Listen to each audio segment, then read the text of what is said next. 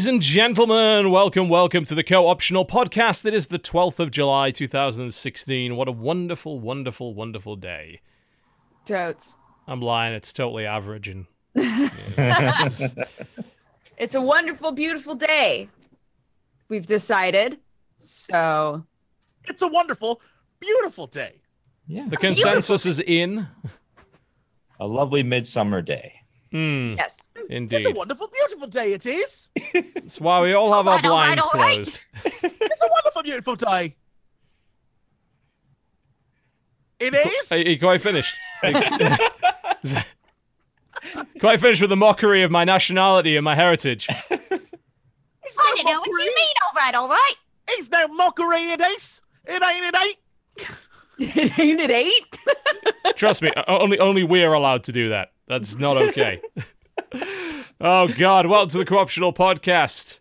We occasionally talk about video games, and sometimes, when paid to, we talk about Crunchyroll.com slash Total Biscuit. Go get your free trial for unlimited anime. And power. Only we can only guarantee anime. What? Oh. We're guaranteeing. We're guaranteeing power. And No, power. no guaranteed power. No, absolutely Power not. over those who are weaker than you. Unlimited anime and power. No, no. Yes. Stop that. Stop it. Yes. It's a guarantee. Don't you think enough people have had trouble with the FTC over the past few weeks without you going and ruin everything? Jesus. Oh, sorry. Am I am I guaranteeing things that You're uh, guaranteeing power. that, our, that our sponsor wasn't uh, approving of? So I found this new Okay. anime. I'll link it in the description if you guys want to check it out. Uh, I totally don't own it though. I've got nothing to do with it. No, I have nothing. To, nope. I've never been associated with that company at all. I have never had sexual relations Nope. with that anime. I don't have such I wouldn't go that far. that anime. Um, I would. I would. There's new stuff out on Crunchyroll. Uh, You've been talking a lot about that, uh, Dodger. You seem quite excited about some stuff, and not so excited about one of them, which I I'm not a- th- thoroughly disagree with you on, by the way. But Yeah, that's fine. I'm not as excited about Berserk. I don't think they needed to go the CGI route, but that's kind of just something they've been playing with in a lot of different shows, uh, which is fine. I'm just not super jazzed about it. yeah. For me, it's like that series. I think was like one of the first anime I ever watched. It was like 15 years ago, and it's still probably one of the best. So to finally see it come back in any form that isn't utter dog shit is okay with me. yeah. I watched the Fair first enough. episode. and It was pretty good, actually. I don't mind the animation style. It's definitely a bit different. They maybe Mm-hmm. overdid the whole. What's this? Uh, kind of. Hmm. Sort of hand. At, they did this hand animated style where they've got these fake kind of pencil lines on fucking everything. Yeah. Uh, there's that. They maybe overdid that a little bit, but I'll say like the sound is great. His fucking giant sword doesn't sound like a sword. It sounds like a giant lump of iron, which is exactly what it fucking is. It's just clang, clang, perfect, yeah. bong.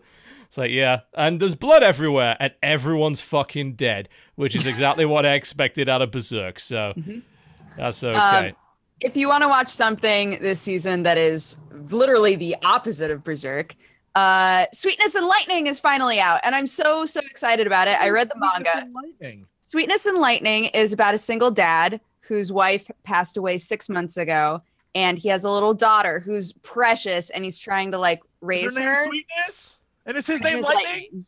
Oh, is his name Sweetness? That's even better. I, d- I don't think they were being literal with that title. It's so precious. It's just like I've recommended it to so many people, and everyone who's gone to watch it has been like, "My heart, I can't- with all of these feelings." I- it's just a really, really sweet show about a dad who decides he wants to learn how to cook and feed his daughter good food, and they grow closer, and it's just.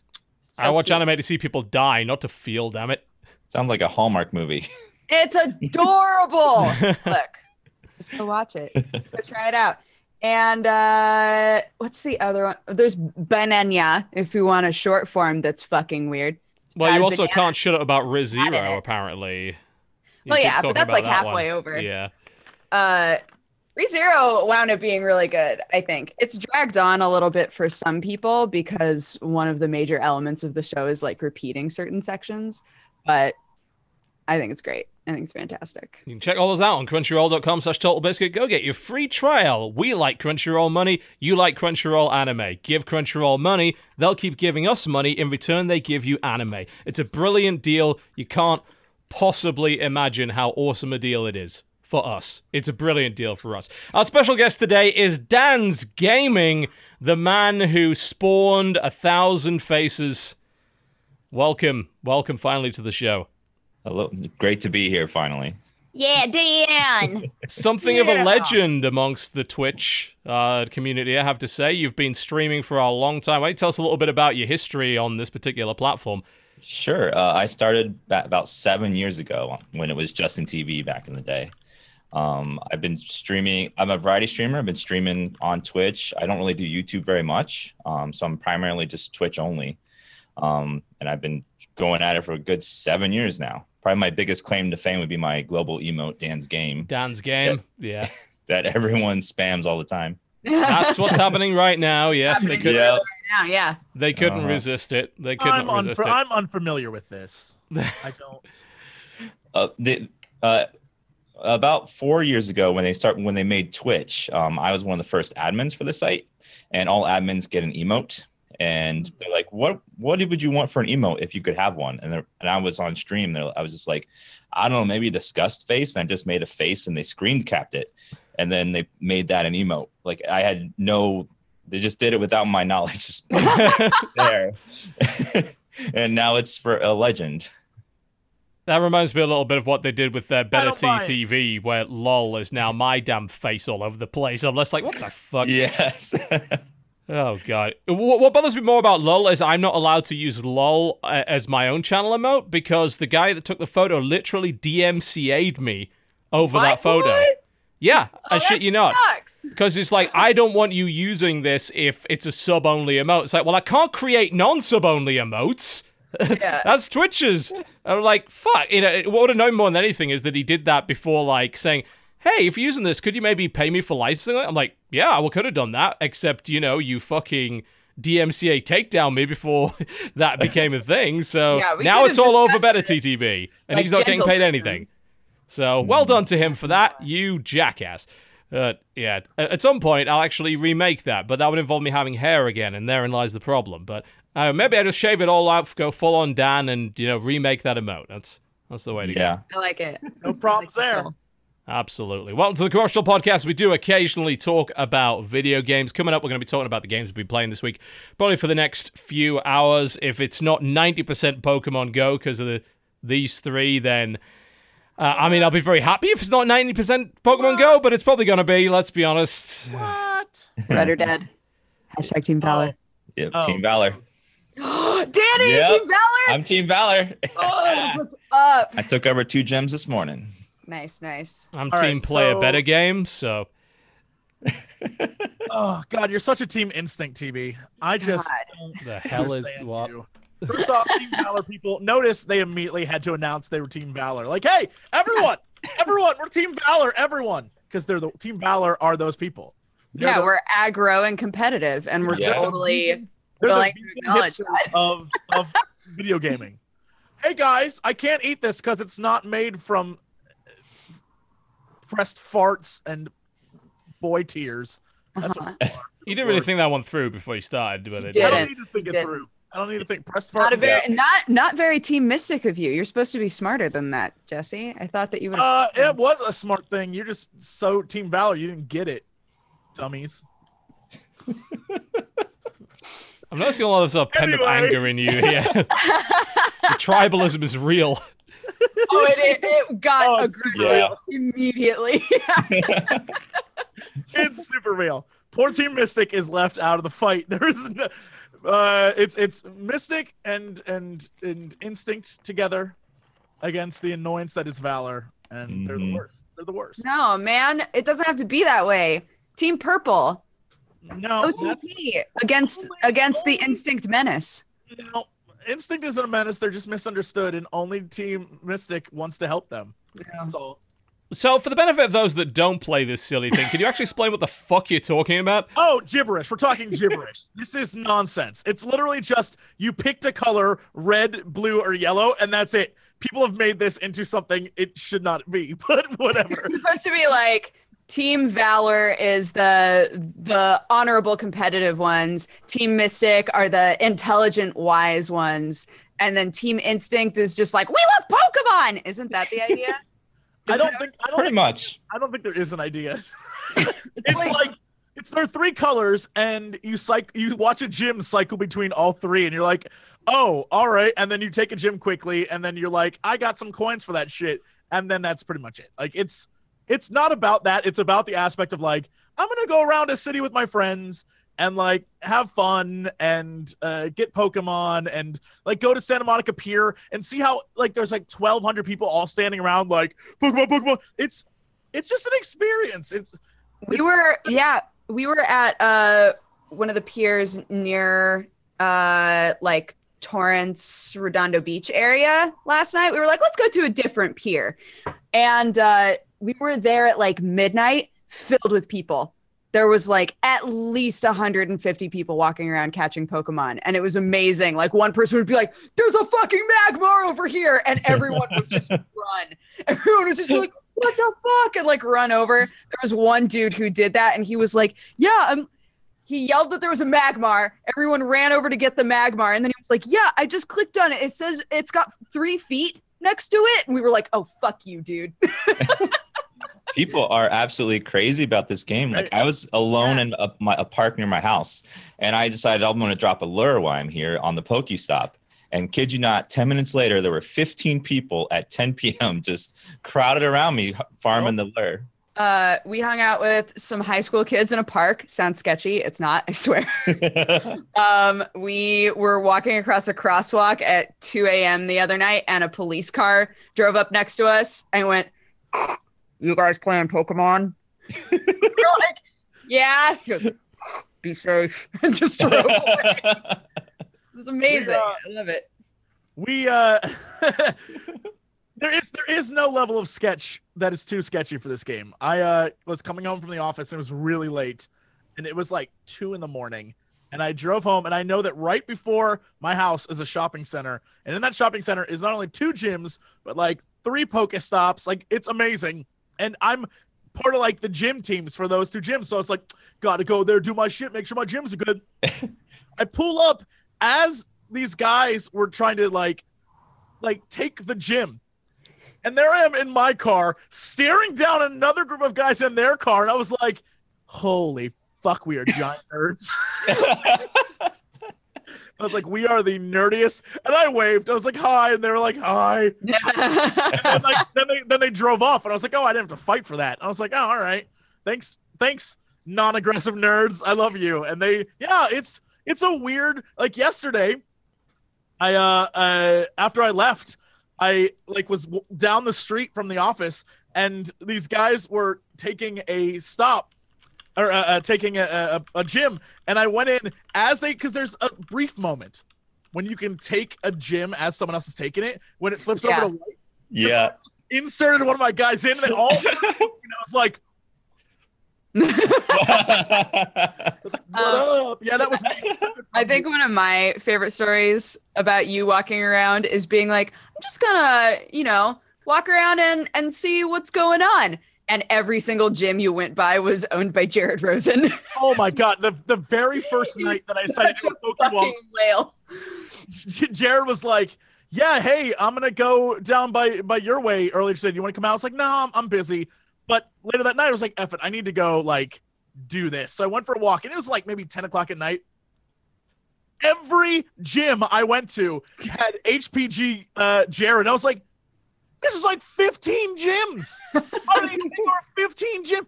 Turns out, spoiler: the Riot offices have numerous Pokestops, and all they do is all day just spam modules on them. And it's apparently he has like a level 20 or some crazy. All of oh his guys, It's like 22 or 23 now, which is all of his fucking guys are like insane. 1500 plus, and it's like he's impossible to beat. Thank God he's on Mystic. like, oh, thank God you're on a team, buddy. That gym bug is like killing me though. I'm Oh, hoping that this patch that literally just happened helps with the gym bug. the 1% HP bug where like you- you- Yes. they get him down and they you can't quite kill him all the way. It happened Yeah. This morning when I took back the office gym from a guy on yellow, I was like, no, bro. No, it was Nah. like, Yeah. like he was already dead, and it just kept hitting me. I'm like, I know.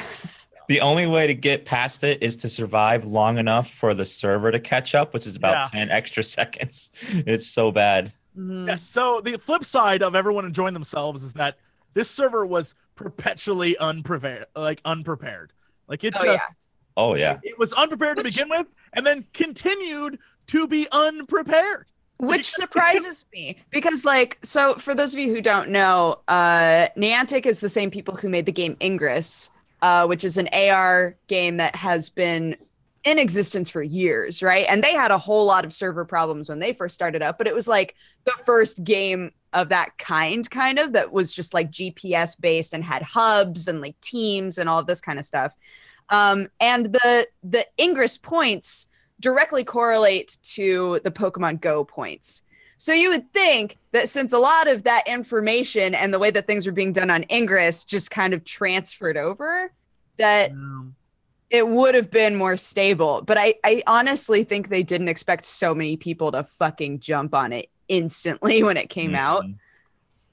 I yeah, don't it know was why they didn't instantly expect number that. one grossing. I don't know why they didn't expect that either. It's like, right, okay, so you create a game that's basically the nerd fantasy of a bunch of people, you know, who are around our age that grew up with Pokemon, and you and it's free, and it's available on practically any device, and you're surprised that people bum rushed it. yeah. Right. Okay, then maybe you have no idea what the world is. you don't seem to understand how people work, but hey, there you go. Yeah, it doesn't make much sense, but it's a shit ton of fun. So Mhm. It's so fun. Yeah. We've Yeah, been I heard- going for like two hour plus walks like every night. It's been really nice. It's cool. it fills that child fantasy of mine when I was like in seventh grade and Pokemon first came out, Pokemon Red, and you go to school and you'd hook your uh, your Game Boys with the link cable to your friends on the on the playground, and just you always wanted to walk around your actual world and catch Pokemon. And this fill that fills that niche that you've been itching forever. I've been I've been seeing so many older people playing it, which is fantastic. Mhm. people forget, especially when you see uh, news stories and things like that. People forget this game is super old. The Pokemon Yeah. franchise is like a gen, like it's spanned at least two generations at this point. Like it is a huge game, and so whenever like like the kids are out, watch out. They're gonna. It's like don't watch out for the kids. Watch out for those like thirty five year old guys who just need to get that last Pokemon. This is bad. I guess Oh, uh. N- Nintendo stock price went up like 25% or something crazy. Huge amount. 20 Yeah. something, right? hmm That Yeah. is, yeah. I mean, Shit's for real. Kind of wish I would have thought about investing. I know, right? Twenty some percent is a lot of money. Like that's Yeah. That's a lot. So Mm. whatever. Yeah. Super fun though. Go Yeah. Team Valor. But at its core, it's just a, it's like a it's like a social game, and it's just ninety percent of people are saying thirty three percent. That's crazy. If that's a Is anyway, that real? I don't think that's real. That Mm. can't. Be. But anyway, it's just like the idea that it's it's it- yeah, it's like a it, it has the team based feature that everyone sort of loves and flocks to. It has the idea that you're you're catching Pokemon and you're training Pokemon and you're living that fantasy, and it's also a, a social game where you're like, I'm. uh, No matter what team people are on, when you see them on the street, everyone sort of acknowledges what you're doing there. Oh, And totally. Like, cool. All right. Cool. Yep. That head nod of approval. Yeah. I also oh yeah. I also really appreciate that they don't let you buy the um leveling up like powder. I can't remember what it's called. The candies. yeah. The- Yeah, Not oh, the- the dust. Yeah, the Not dust. the candies, but the dust. That's what it is. Um, they let you buy like lures and incense and stuff to get Pokemon to like show up around you, but they don't let you buy the dust that you need to actually make them stronger. And I'm Mhm. really glad of that because that would be just the worst power gaming ever. Just Yeah. like just And have- and level everything out forever. And having tested it, even using that powder to like uh, uh, the incense to lure stuff to you, it literally is you have to move in order to get Oh, them yeah. to actually. So like if you, You sit can't still, just sit there. the very first night, I I was in my house and just sat there and was like, uh, I think got three. This is bullshit. And then I later when I was walking around with the guys on Saturday, I turned on the incense and got like twelve and was like, oh, oh, so you just have to keep moving. And it just makes them come a little bit closer to you. Like, all right, Yeah. That makes sense. So Yeah, that's one thing I like about the game is it, it gives me a way to bribe myself into walking around and getting a little bit of exercise. Which Totally. I wouldn't. But uh, people are already taking advantage of people's laziness, and there are companies that are popping up that will walk your phone for you and I know. I saw that.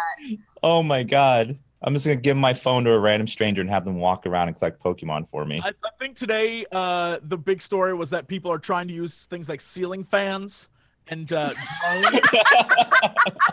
yeah, they're trying to like attach their phone to a drone and move it. So like basically all to hatch eggs and like cheat the system. Mhm. Right. Just sure, guys. All right.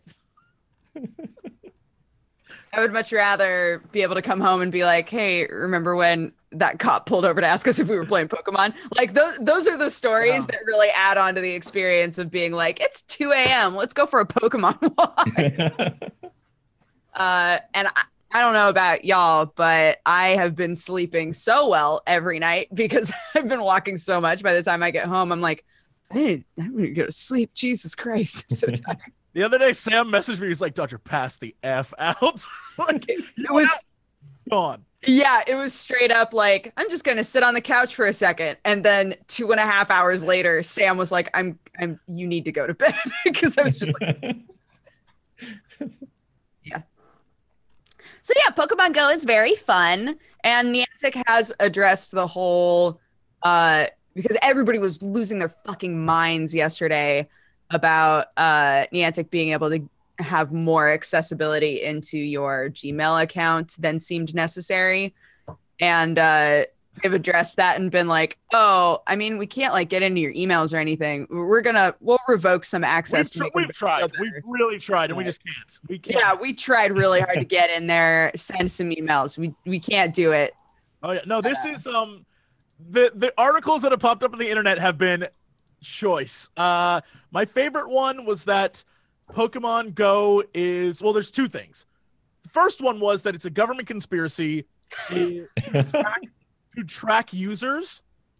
Uh, so the government knows where everyone is at all time. Okay. The, ne- the next one was that it was an ISIS conspiracy, so that they could gather large people, in, like a large group of people in a single space, so they could attack. That was another one. Uh, there's plenty. There's plenty of just real primo conspiracies It about. sounds what- like it. Yeah. yeah, yeah, unfortunately, there. Did you hear about the the the per- people that were putting lures down in, into secluded areas mean- and then robbing them, And then robbing them of robbing phones. them? But They got arrested like immediately because they weren't moving. They were like, we'll just keep luring this one place and just keep like robbing people. And the police eventually showed up, obviously. they, they Yeah. literally were Team Rocket. These guys were they sat around trying to rob people and did it in the dumbest way possible and got caught. Team Rocket. Absolutely. Cracks me up. hmm And so now everyone's gonna. eh, It's it's all over the place. Like you know when the six o'clock news or whatever is like now for our feature on Pokemon Go. I'm here live at the pier, and all these people are here for. Look at all these Pokemans. The- the- I don't know if you saw the the thing that everyone was retweeting yesterday. The New York when they were in Central Park and they had the really shitty Pokemon. Oh my god. It was so awful. Oh. I love I love this is like a cultural phenomenon right now. I don't even care. I enjoy it tremendously. TB is like I'll never play it. I don't care. No, But- not really. It's wonderful. It's wonderful. I have plenty of friends who have said that they have no interest in it. And I'm like, that's fine. But I've gotten so much enjoyment out of it already that as the game gets more stable, my enjoyment level just goes up. Like the fact that I was willing to push through the fact that it was crashing constantly just because I was enjoying it so much when it was working. I can't even remember a game that's like been this big amongst so many different people and brings people out of their homes and socializing out in the streets on the public areas that would never have talked to each other beforehand. Yep. It's just like an experience that may never happen again, like in this level, and it's it's fun to be a part of it. Yeah. It I gives agree. me a lot of hope for AR. I want mm-hmm. more AR games. I want more of it to exist. I, I love the I have always loved the premise more than VR. Like I like the idea of augmenting the world around you. That's awesome. VR, it's like I shut myself off from everyone else. AR's like, yo, let's all go solve a mystery together. Like that should be awesome. Ooh. That would be awesome. hmm Yeah. So that's my hope. More AR. I hope this sparks the imagination of creators out there. And they're like, if people will do this for Pokemon, imagine what they do for other things. Like, Go. Well, Go it probably won't do much. The thing is, there's been hundreds and thousands of AR and location based games released over the past few years, and nobody gave a fuck. The only reason people care is because Pokemon. Yeah, so I don't know exactly how many other games you could really create that people would actually play. Well, I think this is the starting point, though, right? The other ones, they were trying to reach a, a- an audience that was like almost uninformed of AR. They were just like, I, I mean, all right, that sounds good. But now that they've experienced it, I imagine more people are open to the opportunity of seeing what else is out there. I think like that's the best I can hope for. Maybe, or maybe they're just playing it because it's Pokemon and they That's don't have any interest too. in AR I at mean- all. Mhm. I think that's Either that's way. more likely because it's not a new technology. It's but I also know a lot of people who are playing it and have never played Pokemon once. They're just they're caught Oh, up yeah. in the, the fervor. Dude, So- my uh the girl who used to do my makeup at Maker texted me and was like, "Yo, are you playing this Catchem game?" I was like, "I am playing the Catchem Catchem game. game." Yes, and she was like, "I've been walking all day. I've caught so many of them." I was like, "Very proud of you. That's awesome." I love the That's ketchup. it. She loves it. Catch up. Yeah. Ketchup. Play that Catchem game. Gotta get that ketchup. Yeah. uh, speaking of uh, bringing games into the real life, I uh, did an escape room that is Ah. based off of the Zero Escape games, off of 999. What? And it What was was fantastic. It's in uh, Little Tokyo. Um, it's right Who next to online? it's right next to where like Kinokuniya and Orochon are. If if you've been there, Obviously. it's in like a little plaza that has a lot of stuff in it, but it was really really cool. They did sort of the same concept inside of the game where uh, you had like a big group of people. They had you uh, stand in a dark room and they put uh, watches on you. And all of the watches had different numbers. And then they split us up into three groups. And we were all in totally different rooms. Um, and we had to just trust that everybody was going to figure out their own puzzles. But there were ways that we like, I, I don't want to spoil how any of the puzzles work just in case somebody is interested in going to do it. the beginning be like, great. You can murder three, uh, like one of the other teams? No, it didn't have that part. that would have been amazing. That It was was amazing. surprisingly niche for uh, you know because escape rooms are often sort of a very generic concept that would appeal to a lot of people like oh it's a bank heist or oh it's a haunted Right. house to base it on an obscure series of anime visual novels is a and- little uh, Not only that, wait, let me grab the oof. I have their little ad. They're like the number one escape room company in the country. Um, they like ha- all have the same escape room going at the same time in like almost every state. Uh, it's called Scrap, okay but their next one is is time travel based. If that sounds interesting, but I think the Zero Escape one is still going right now. But it was cool because there were ways that like we were able to help out other rooms Oh, and, that's uh, advanced yeah it was really it was really cool That i is- thought that it was cool. really really fun and uh yeah i loved it they had little hints all over the place like pointing to the game as well so if you've played the game and you're in these rooms you'd be like oh shoot that's from the game but none of the game stuff was necessary in order to like figure out the puzzles So did you win? That's all I want to know. Did you beat it? no, because my t- look, my team was literally me and one other dude. We got out so fast. We were like, "Oh yeah!" We beat our room, came out, and just stood there for like twenty minutes waiting for How the do other. you know that you didn't have to stay in the room to help the other teams? We didn't. Hmm. How do you know? You got out so fast. You don't know. I know, but I'm not going to tell you why I know. Hmm. I don't want to ruin the escape room, but we knew. So, yeah. th- I, I would. It's one of those things that I would say to everyone in chat who's like, "Oh, I need to do escape room." It's definitely one of those things you should do. It's a lot of fun, but the difference between a good escape room and a bad escape room The is people like, you go with, I think. yeah, it, it- well, that's also true. But there's a lot of like, it, it's what you make of it. Basically, is the deal. Like an escape. Sometimes escape rooms can be like pretty jank, but if you're all if you're there with your friends, then it becomes like a really fun experience. So Totally. it's whatever you make of it. But then also sometimes you find ones like Dodgers talking about, or the one in Boston we went to, where it's like, how much This- money did they spend on What this? is this? Yeah. Yeah, Dude, goes to Border- the next level. Bodeborg was really cool. Yeah. having like 20 escape rooms going at the same time. It's like, yeah, I've only been to one, but I enjoyed the hell out of it. I'd definitely go again. Dan, have you had a chance to do an escape room at any point? I've never done it before, but it sounds like a lot of fun. I played this the was zero. my first escape one. Yeah, I played the zero escape games, and those I love that kind of mystery and like solving puzzles and stuff. I would love to do it with a group of friends. That sounds like a blast. Yeah. It is. I mean, yeah. That's what it's about. Mhm. Uh, some of it's quite physical as well, which is interesting. Like the another one that we did, uh, we we found a sort of fishing pole and we had to use that to grab a key that was like through some bars and stuff like that. So it's not just puzzle solving. There's a bit of like dexterity and shit involved. I know some uh, escape rooms that actually involve like a lot of physical dexterity, actually running and climbing shit and everything. Like That's everything's Photoborg, different. Yeah. Yeah. Photoborg has ones like that. Yeah. Oh my god. But they but they Wow. warn you. They're like, hey, this one requires like a lot of physical activity. Be aware. And then we went in and we were like, fuck. yeah, it was it was uh, it was about balance as well. It was like if you fall off these beams, you have to restart. I'm like, no. Oh God.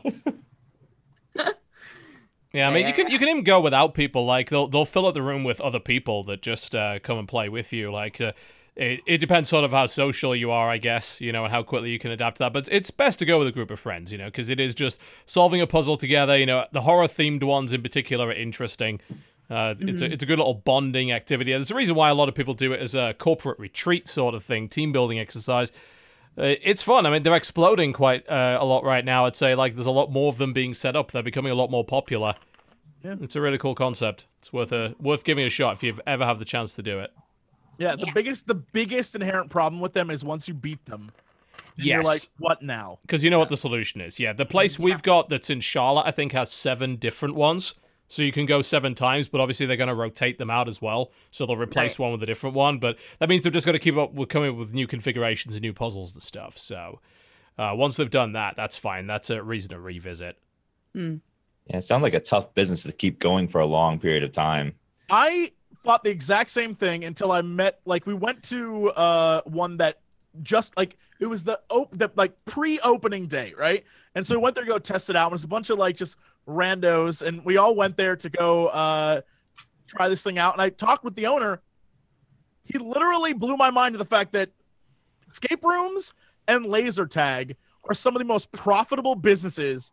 And I would have thought the exact opposite. I would be like, who the F? No, no, that sounds like a horrible. He's like, companies and birthday parties and all it all because the equipment and stuff that's like you buy it and the upkeep's not even that high so apparently it's like a huge you just buy a warehouse in the middle of nowhere and you're like yeah no this is my laser tag place so this is my uh right. escape room and apparently it's super profitable i would not have guessed that i would have been like this is i would never spend money on something like this clearly i was wrong It's mostly because of the amount of uh, corporate parties that are done there. Yeah. They make a ton of money that way. Uh, so, yeah, it, it is pretty profitable. I mean, the setup cost for something like that is actually fairly minimal. I mean, you think about it. What the fuck is an escape room other than a bunch of puzzles made out of cheap props and shit? You know, it's Mm. and once it's set up, that's it. You can run a bunch of people through it. I mean, God, how much, how much was it for us? Uh, escape room Charlotte, because I think it was like uh, let's see, because uh, the place in Charlotte is called uh, Exit Strategy, uh, and that's the place that's got like, like seven different things. like two hours 50 bucks for an hour like it's it's yeah it's they make a decent amount, and bear in mind they're running a bunch at once. It's twenty five bucks per person, and it's ten people per room, and it's an hour session. Yeah. And you've got seven rooms, and if you're filling up a decent amount of them, you're actually making serious bank. Yeah, I was gonna say Yeah. that's that actually sounds like you would be making a lot of money every Yeah. hour if you manage to keep people in it. Yeah, you only really need you need a few staff to that know how to reset the room. Basically, outside Mm-hmm. of that, it basically runs itself. So how crazy is that You want some money? Invest in the escape rooms. Time, time, time. Bye, bye, bye. Escape rooms. Um, Escape rooms I just looked. The one that we went to that had the zero escape themed one is called Real Escape Room LA, and it's in Little Tokyo. If you are around and would like to see if they're still doing it, it's really fun. This sounds like a really fun and interesting way to promote like movies like Saw or something to have like a Yes. chain Yeah, of escape rooms or something. I think I think you're totally right there. I'm surprised we haven't seen more of that. I think it's probably because it's a very local thing that they probably don't do a lot more of that. But that would be awesome.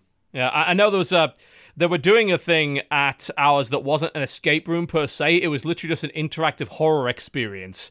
And by horror experience, I mean you are literally strapped down to chairs. People like you have to sign a fucking serious waiver for this thing because it's like, yeah, you've got to consent to being basically touched everywhere, having Yeah. slimy shit put in your face, uh, being screamed at, like being blindfolded, restrained, uh, everything like that. Um, That of apparently that was seriously popular. I, I would not. Oh, no, man. I would not. They were But doing it, that at South by Southwest. Like that was a thing Yeah. they were doing the entire time, which is like, come see our horror experience. I was like, no, I would never do that. no, that's that seems like a terrible idea. But yeah, promoting a Saw movie, it's like, yes, you're just got to cut off your limb to get out of the escape room. No problem there. It's Yeah, good. it's fine. It'll be easy. Yeah, Yeah. the key's in Find a that battle acid right there. Just Indeed. we implanted the key in your eyeball. Here is a pair of scissors. This is how you get it out. God damn it. Those There is fucking- Well, I acid. Signed on the the waiver, table. I guess. So Jesus Christ. Dear Lord. I just like that they took the time to put it in your eyeball, get your eyeball all right again, wake your ass up, just so you can get it back out. Oh, he, he goes he goes ham. Like he doesn't this isn't half assed. Like by Saw 12, he'll probably be half assing the whole thing. It's like to get out, you have to uh, pick the lock. There's a But- key around your neck. But but but the thing is slightly too tight. So you have to over lean your over a bit more than is comfortable. Saw 12, The Mild Inconvenience, coming to a theater near you. Oh, Walk dear. across a slightly dark room to the door. I put Lego on the a- floor. It has a nightlight. it has a little little nightlight. Nightlight. little solid nightlight. You can little have your phone, but it only has 5% battery and no Wi Fi. Oh god, no Wi-Fi. First world saw problems. Jeez. I'd watch the fuck out of that. I'm surprised there hasn't been a parody of that already. There probably Yeah. is. I need to find it. So, what else have we been playing this week? Dan, you stream a shitload of games. I'd love to hear what you've been playing this week. What's been going on? Uh, this week I've been pl- going back old school and replaying Morrowind. Ah. oh, nice. Saw the speed run during SGDQ of it, and I was like, I haven't played that in years. Mhm. Isn't it funny how SGDQ just makes you want to go and play games that they play? Like, Yeah. oh yeah, they It's got like, through that oh, so man. fast. I feel like I know new things about it. I, I can I can do that. It looks easy. yeah. I I no, I firmly stand. Most of the games, you're absolutely right. All the games people wanted me to watch, I can't go watch them play because like, yo, yo, everyone's playing Final Fantasy Six right now. Go, go watch it. Yeah, they're basically hacking the game. Like they're destroying a beautiful masterpiece. I can't watch this. I can't do it. Yeah, that's de- that's definitely why I like the glitchless runs because they feel more genuine instead of you know cheating your way. Like the the Oblivion speed run was just them going to the door and ha- and finding a secret little door that's not supposed to be there and going into it, and then oh, they're done with the game. You know. Yeah. But yeah, I've been playing Morrowind. It's it's been fun to go back and just realize just how how many parts of that of that time period of games are just horrible now. Like, Mm, yeah. No I was going to voice ask you, how did it hold up? Uh, the no voice acting. Um, when you swing a weapon, it rolls a dice to see if you actually hit the enemy versus Skyrim, where you hit them every time. You know that sort of thing. It it definitely makes you appreciate the improvements in Skyrim, but also you miss some things that they did well, like writing, because writing had to be very good. That was the whole way you told a, did a game like this back in the day was you Yep. had to use your imagination and you had to read the, the journal and you felt part of the world. You have to find things. Yeah. Um, so it's a mixed bag, but yeah, I, I do I do enjoy the game. I've never actually beaten it, so I might actually beat beat it this time. What? Oh, you owe it to yourself to do it. Yeah, I already know the ending and stuff because it's been spoiled to me for years, but yeah, like it's fun to read the lore and go through the game again, just to experience that old schoolness. Mm-hmm. Yeah, that's a fantastic game. Morrowind's great. Yeah, Be so- careful I'll not to kill certain now. NPCs and fuck yourself over, because that's a thing you can do. yep. Uh, it's 14 years old. Came out in 2004 and 2002. Yeah, that It's- But yeah, uh, there are there is one. If you kill an NPC that's a part of the main quest, it warns you like, oh, you can't complete the game. But you don't have to stop playing. You can keep going. You can kill anyone, do anything you want. There's just so much freedom. in the Right. game. And then the broken, super broken spells and stuff that you can make in that game. You could cast spells that restore more mana than it costs to, to cast it, and then kill everything in a hundred foot radius. It's just I mean, totally even broken. Oblivion had that issue. I remember like enchanting my weapon in such a way. It's like, well, okay, you know, the way we're going to balance it is we're going to make uh, it cost a certain amount of charge from a soul stone. So if you make the enchantment too powerful, it's going to drain all your soul stones. Uh, except there's a one thing that refills your soul stones. So I'd set it up in such a way that I could drain more soul stones back than the cost of every enchanted swing.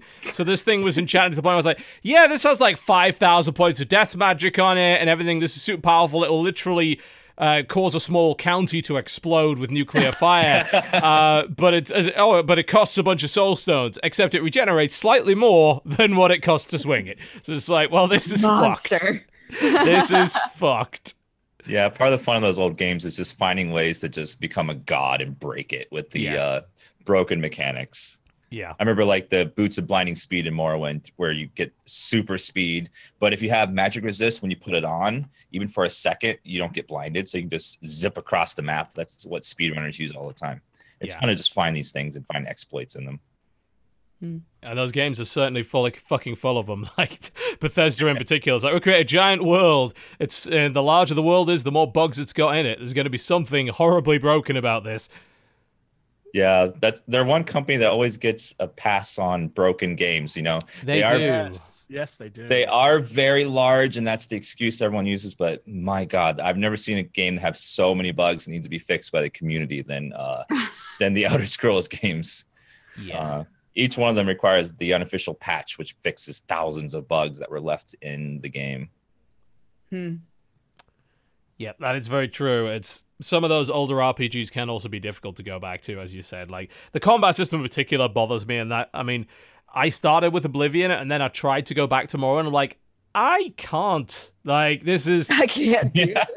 yeah, because I'm used to actually swinging a sword and it hitting something, not it rolling a dice in the background and saying, "Well, you missed." Like, no, I didn't. I hit him in the fucking head. That's- Yeah, I- But that's how like, the game everyone's- was. Everyone's experience is going up to a rat and swinging at it and missing like ten times in a row, trying to hit it with your weapon. yes, yes. That's that takes a lot of getting used to. That takes a lot of uh, suspending your disbelief. I think. Yeah. They they def they wanted you to feel like you're progressing. So when you level up, you you eventually stop missing when you get your skills high enough. But that that beginning part of constantly failing and missing is just so annoying nowadays when you're used to Skyrim and Oblivion where things don't fail and things don't miss when you swing them. Mhm. Yeah, I, I, I'm a huge Elder Scrolls fan, so it's fun to go back and just um, experience the world again. Yeah. It'd be interesting to see if they disap- eventually remaster those. Yeah, I was. Everyone's been wanting them to go back and redo Morrowind in like Skyrim's engine, like bring it up to date with graphics and the combat mechanics of Skyrim, but There's have some the like. modders trying to do that as There well. is Skywind is a thing. Uh, I, I know that uh, there's definitely an unofficial mod that's trying to do that. I don't know how complete it is though. Yeah, Skywind has uh, been coming. It will, will be coming out soon, um, as they've been saying for about four years now. Yes. Gotcha. Gotcha. I, I have a suspicion that it won't be ready until after the next Elder Scrolls is out, and then they'll never finish it, and then they'll move on to the next one, which is how Probably these mods work. Yeah. It's okay though. They're doing a remaster of Skyrim, the one game that didn't need it. so Yeah. Yeah. awesome. The one game that had fully working mods that made it look exactly like the remaster is going to look. Yeah. There Look is at that. this remastered Mm. version that doesn't look better than the modded version. yeah, exactly. That's what I don't get. Well, well, that's for the benefit of the consoles. It's not for the benefit Yeah. of Yeah. anyone on PC at this point. It's also easy. Like, you know, remastering something like Morrowind takes some actual work, especially considering the size of that game. Remaster Skyrim, it's like, yeah, just fix a few things, update a couple of things, done. Sell it. yep. Problem Yeah. solved. Yeah, get a few guys on it, but like they have to give a budget to like a remaster. Re- remastering of Morrowind would take a huge budget because they have to Yeah. re-voice the whole thing, which would be Yes, a massive yes. project in itself. Yeah. They'd have to do a lot of work with that. But we'll What- keep dreaming. What else have you been playing this week? Uh, right before that, I was playing a ter- Terraria. Ah, Uh, yes. yeah, I I had I'd never like played it. Yeah, that's a good game. Yeah, like everyone was like crazy about it when that patch came out last year, the 1.3. They added a bunch of stuff, and I I never really played it. And I, I decided I was I couldn't figure out what to play one day, so I decided to just try out Terraria, see how it is. And then 50 hours later, I was hooked and still on hard mode trying to kill the uh, every boss. it, it's one of those games where like you, there isn't like a story. You have to. It's like a sandbox where you have to move yourself through the game on your own pace and set challenges for yourself. And not everyone Yeah. appeals to that kind of person. Sort of like Minecraft, where you have to set your own goals and decide You what do. you want to do. But yeah, it, it was a lot of fun. I, I I haven't had that much fun with a ten dollar game in a while since like Stardew Valley. Like just the hundred, a dozen, dozens, and dozens of hours with something so cheap. There's some Compared to- serious value in that game, especially considering how much they updated it. Even the original version was worth the money. It's got literally four times as much content as it used to in it now. It's insane. Exactly. Yeah, that 1.3 added a whole new mode and new bosses. and It was just incre- incredible how much uh, content was added for free as a, just an update to the game. Yeah, it's it's interesting to see more of that because we were waiting for them to move on to like other stuff. You know, I know one of the the devs went to do Starbound, and then they're like, we're gonna do Terraria Otherworld, but then that was like another company. And I was like, well, you know what? Let's just go back and update the existing one, like because we're still selling a bunch of copies of it. I mean, that game has sold an obscene number of copies. Yeah. It it's one of those games that has a thriving community behind it. Like if you were stream it or make a video on it, like all these Terraria people just swarm to it. They're just very passionate about the game. Like I was streaming it uh, on Twitch and people just cannot help themselves but to h- tell you how to play the game and how They to do the backseat next the thing. fuck out of that game. Oh my god. It- it's up there with Dark Souls with the amount of just backseat gaming when you play it. It's Yep, crazy. It's infuriating. It's really bad. yeah. That game has sold, according to Steam Spy, 7.5 million copies. It's, Wow. Man. Yeah. Jesus. And that's not counting the console crap. versions, of which there are, and the iOS version, of which there is. So it's like, Jesus. Wow, that is some serious money. Indeed. I'm just thinking about playing Terraria again now. I'm like, Go. no, it's, Oh, Like- it's such a deep hole, TB. it really is. It's a elevator. What can we say? Once you start, it's hard to stop. Uh, Jesse. I just want to play some sad music in the background because Jesse's seeing the potential YouTube profits just disappear in front of his eyes. We uh, here's the thing. Every time we talk about Terraria on this show, we always say like, "Oh, we might do that again," and we never never do. do. we never do. no. Don't get their hopes up. Don't No. get, don't Oh. get. I'll get emails for the next five weeks like, "Yo, yo, TB said it might come back. Though, is it come back?" I'm like, yo, y'all doing Terraria? This is me getting you back for every time we used to do an episode of that. You saying go pester TB on Twitter about this. This is my revenge. You did it for years. You've got a lot of payback that needs to happen here. But just one more episode, TB. One more episode, TB. We could do it. Your Oh my tears are dollar shaped. One final hour-long wrap-up episode. Where you see oh, How do you wrap? How do you wrap that show up? Literally, don't we did nothing to begin with. There was. No- It was 100 episodes of nothing happening. That's you, what that you show give people closure. You give people closure. You It was both the die. Zelda Let's face Plays. is black. Nothing happened. God. Please, sir. Just one more episode. Some more. do it More? Please, sir. One more. Oh, Oh, no. No more of that. Thank you very much. All right, let's take a break. When we come back, we're going to talk a little bit more about the games that we've been playing this week. I know Furi is going to come up on the agenda, considering. uh, yes. yeah, so you've been playing a ton of that. Necropolis yes, probably yes. coming up, and a bunch of other things as well. In the meantime, however, we would love you to hear messages from our sponsor. I mean, it's not like you have a choice in the matter. You're going to get them anyway. Crunchyroll.com slash Total Biscuit is the sponsor for today's co-optional podcast. Thank you very much for supporting the show. And we'll be back after the break with yet more video games that we've been playing this week. You're watching the co-optional podcast. Do not go anywhere. Unlimited anime and power.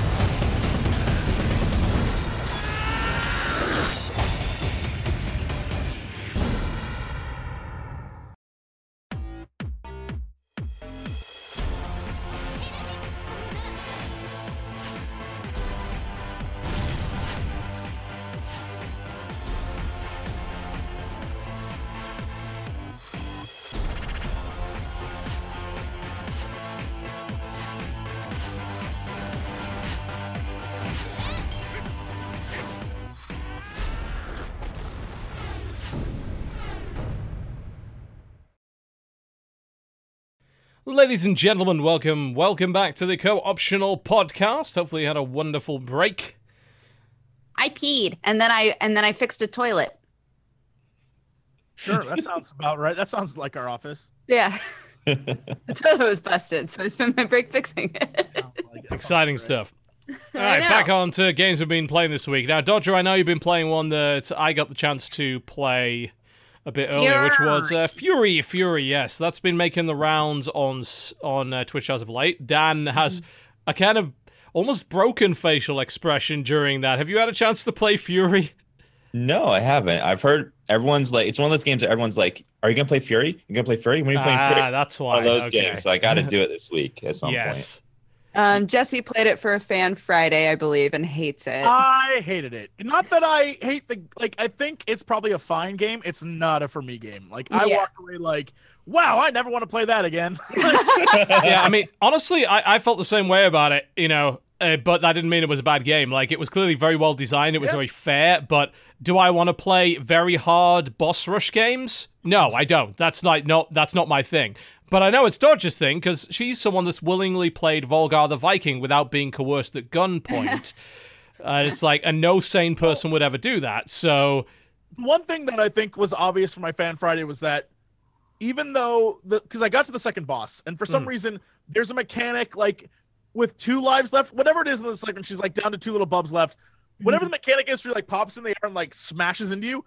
I could not for the life of me figure out. I, I was like, I'm trying to parry. I don't know what I'm doing wrong. Every time it just happened. But the only thing that I was like, all right, well, if I can get back to her without dying, now that I know all the mechanics for the rest of it, clearly it's a mechanically sound game.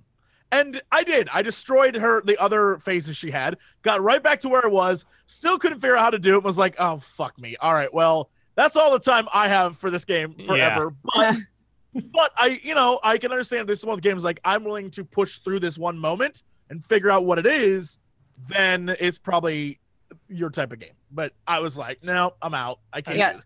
yeah, second that was the that impression I got TB from played Dodger's it- stream. Yeah. Yeah, the second the TB played it, he messaged me on Skype and was like, "I found a game you're gonna love," and I did. I loved it. I uh, I actually just beat the final optional boss yesterday, um, and I thought that the game overall was fantastic. The one, the only gripe that I would have with it is that I think the final two bosses of the main story were like way easier than a couple of the bosses that came before. It didn't feel like they progressively got more difficult, if that makes sense. Um, and in in one of those situations, I understood why. I was like, okay, I understand why this is story wise, why this is an easier fight. Um, but overall, I was expecting it to get like way harder each time.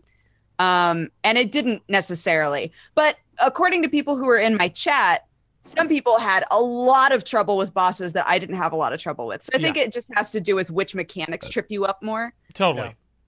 mm-hmm Yeah, mine was I could do everything else, but I couldn't parry to save my life. And it was just because I would always either do it too early or too late. And I was Yeah. like, it's so yeah, for me. You'd fucking problem- hate the guy with the oar then. Jesus Christ. I was gonna say the guy who That's literally literally parrying the me boss. Yeah, that's all it I- is. I could not do it. Like I was always either a little bit late or a little bit early, and it was destroying me inside because I was like, there is zero forgiveness in this game when it comes to parries. I was like, I can't. All right, whatever. Um, yeah, it's definitely the sort of game where it gets you really used to one thing and then it switches it, and you're like, fuck. But um, I loved the art style. So many people recognized that it was the same guy who does Afro Samurai. Like, I think that it's really obvious that it's the same art style, and I appreciated the shit out of that. I thought that the designs of all of the bosses were so cool. Um, yeah, and and I liked that the story of it was very vague. Like when I was on what boss like six or something, somebody came in and was like um should i watch this? Or because like i don't want to ruin the story for myself. And i was like don't worry. There's been like like they they drop nuggets of kind of cloudy information at you for the whole game but it's not clear until literally the very end what's actually going on. Um so i kind of i kind of liked that that that adds a little bit of replayability that you could go back and uh, play it again and hear all of the dialogue again and be like, oh fuck, I know why Donnie Darko Bunny Buddy is saying that. That's one thing I like about the Dark Souls series is where they don't feed you the story. You have to Yeah. give you little bits and you have to piece it together yourself. hmm God, I find the Souls lore to be so intriguing. Like, do I want to play all the games? Not really. Like, I kind of had my fill after Demon Souls and DS1, and then I didn't really play the others because I'm like, you know what? I think I've I've experienced what I want to experience in this. There's definitely parts of it I like, and there's parts where I'm like, I don't have time for this shit. Uh, Yeah. But the lore, every fucking time a new Dark Souls game comes out, like, all right, I'm subscribing to all the lore channels. I'm reading all the wiki pages. I'm going to read everyone's fucking stupid ass theory that they found based on one item description that they expounded into 30 minutes of narrative. Yeah. I found it fascinating. I love that about it. It's that's the only like amazing part for me. Besides the art, the art artistic style and like Oh, those types games. God, the aesthetic is Like, I just- fucking gorgeous. the story's phenomenal. I can't be like I physically can't be bothered to do it myself. I'm like, I'll go watch Yeah. some other dude do it. I don't have the patience. Yeah. I and I, some guy I think nailed like really nailed me as a gamer. I love I think I'm a power fantasy gamer. Like I love the ability to level a character up to the point where it's like I've out leveled you game and just murder people.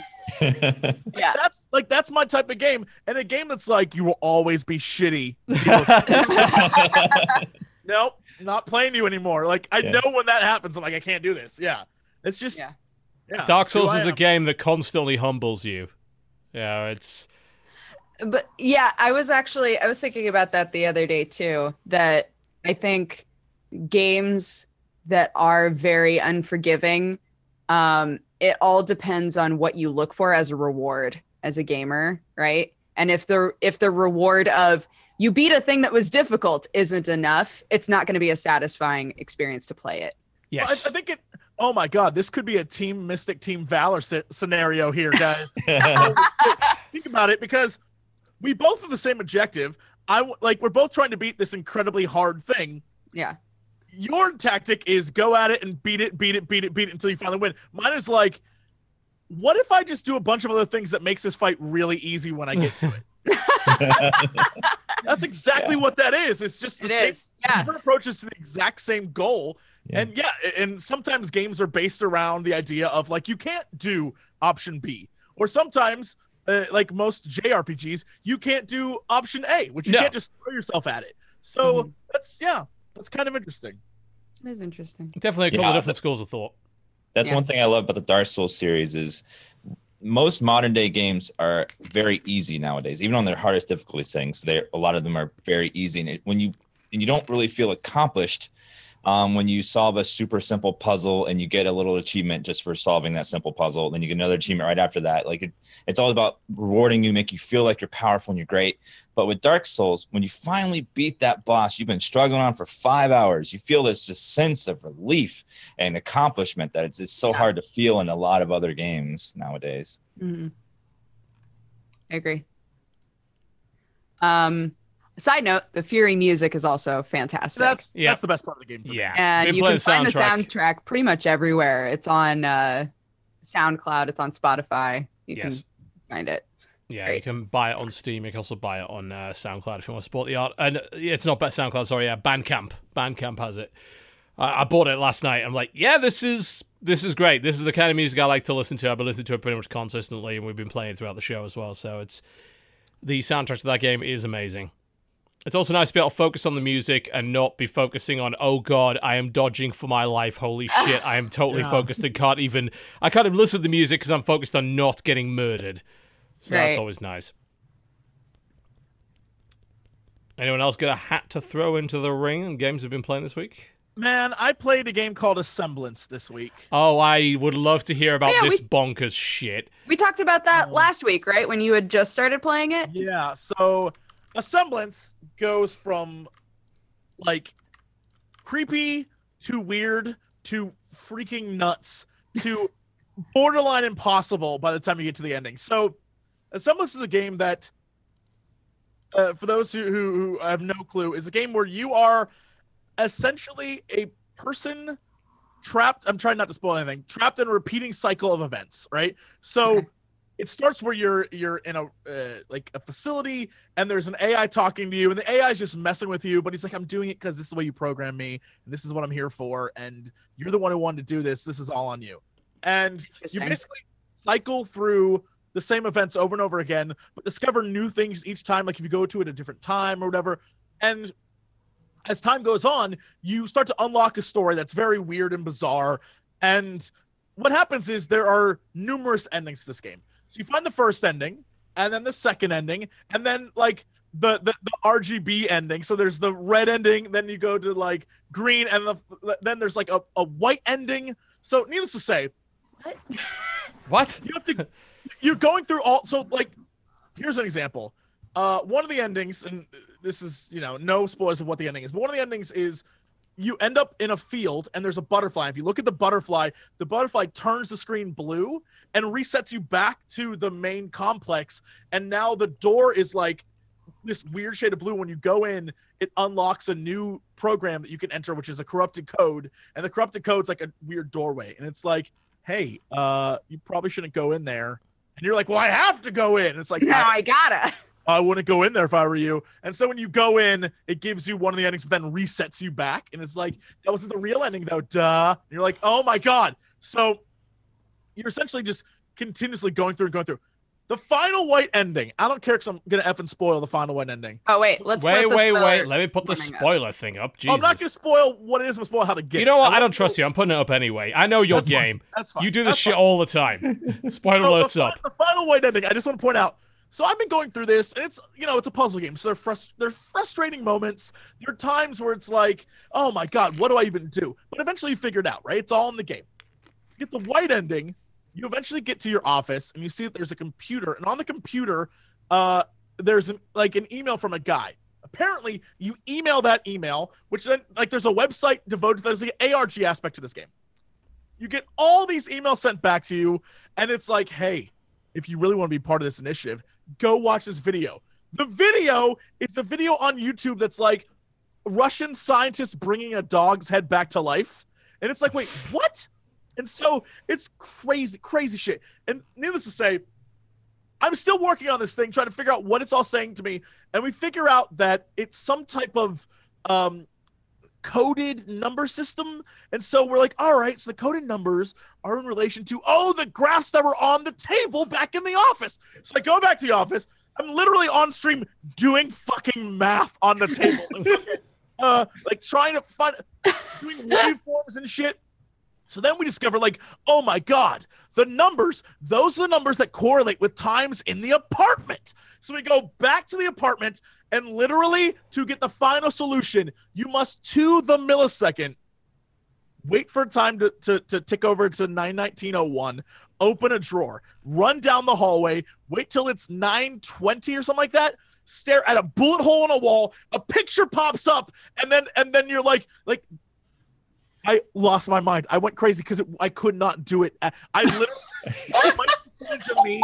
There might be footage of me yelling at the devs, calling them scumbags and shitlords, because I was so mad. I won't spoil the ending ending, but I was so mad. This is how you got there. I was like, "Are you fucking kidding me? Who designed this shit? This is like, oh, you fuckers!" It is 45 minutes of me losing my mind because it would not work. I could not get the timing down.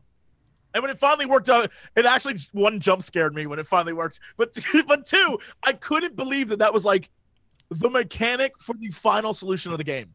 I was like, shut up, shut up. This is in your game. I went crazy, crazy. there is. I mean, if you, if you go watch the videos, video one is me playing a game. Video two is me playing game, kind of talking to chat because we're like, oh shit, there's an email game to this too. That's cool. Video three is 90% of it me, like just screaming and angry and going over the exact same thing over and over and over and over and over again till I lose my mind. So that's pretty much how I played that game, and it sucked. I I was so mad. I was so mad, TB. You would have been like, this isn't even a game. Oh, it was well, this is why I don't play stuff like that. oh But Jesse, you're like, you fucking love ARG shit. How can you even be angry? I, I I love well it wasn't I loved everything up till that point. Like the ending was just like not worth the trouble of I that see. moment. So you get to the ending and you're just like, that wait, that's what it, this was. And it it uh it very much goes back to what was the name of that game that we played on stream a while ago? Anyone who would watch it? Shit. Um uh uh Calendula? Cal- Cal- yeah, Calendula, I think. Calendula is a game where it's very similar, where it's a puzzle game. And you're spending the entire time trying to solve this puzzle. And it's this crazy, crazy puzzle, and it gets harder and harder and harder and harder to the point where you're just like, what the fuck? In the ending, you're like, Are you kidding me? That's what this was? Are you are you Oh, it's me? like lost. I, and, no, I, and that's what I'm saying. Like, I get so involved in ARGs and mysteries. I love a good like mystery. I and solving it, and it's so good to me. And to get an ending that is shit, I'll be like, "Yo, no, no, you can't do this. You can't do this to me." It's just like, oh, oh, it's Lindelof all over again. God damn you! God damn you, lost. Yeah, yeah. I can't. I'm a I guess I should learn to be a fan of the journey and not the destination when it comes to these games. Yep. Yeah. But a Yep. semblance is one of those things where even even afterwards, I will say, I was getting screenshots of people sending me like when you went into the room during this time, I I saw something weird and I I, I like did a screenshot and froze the frame.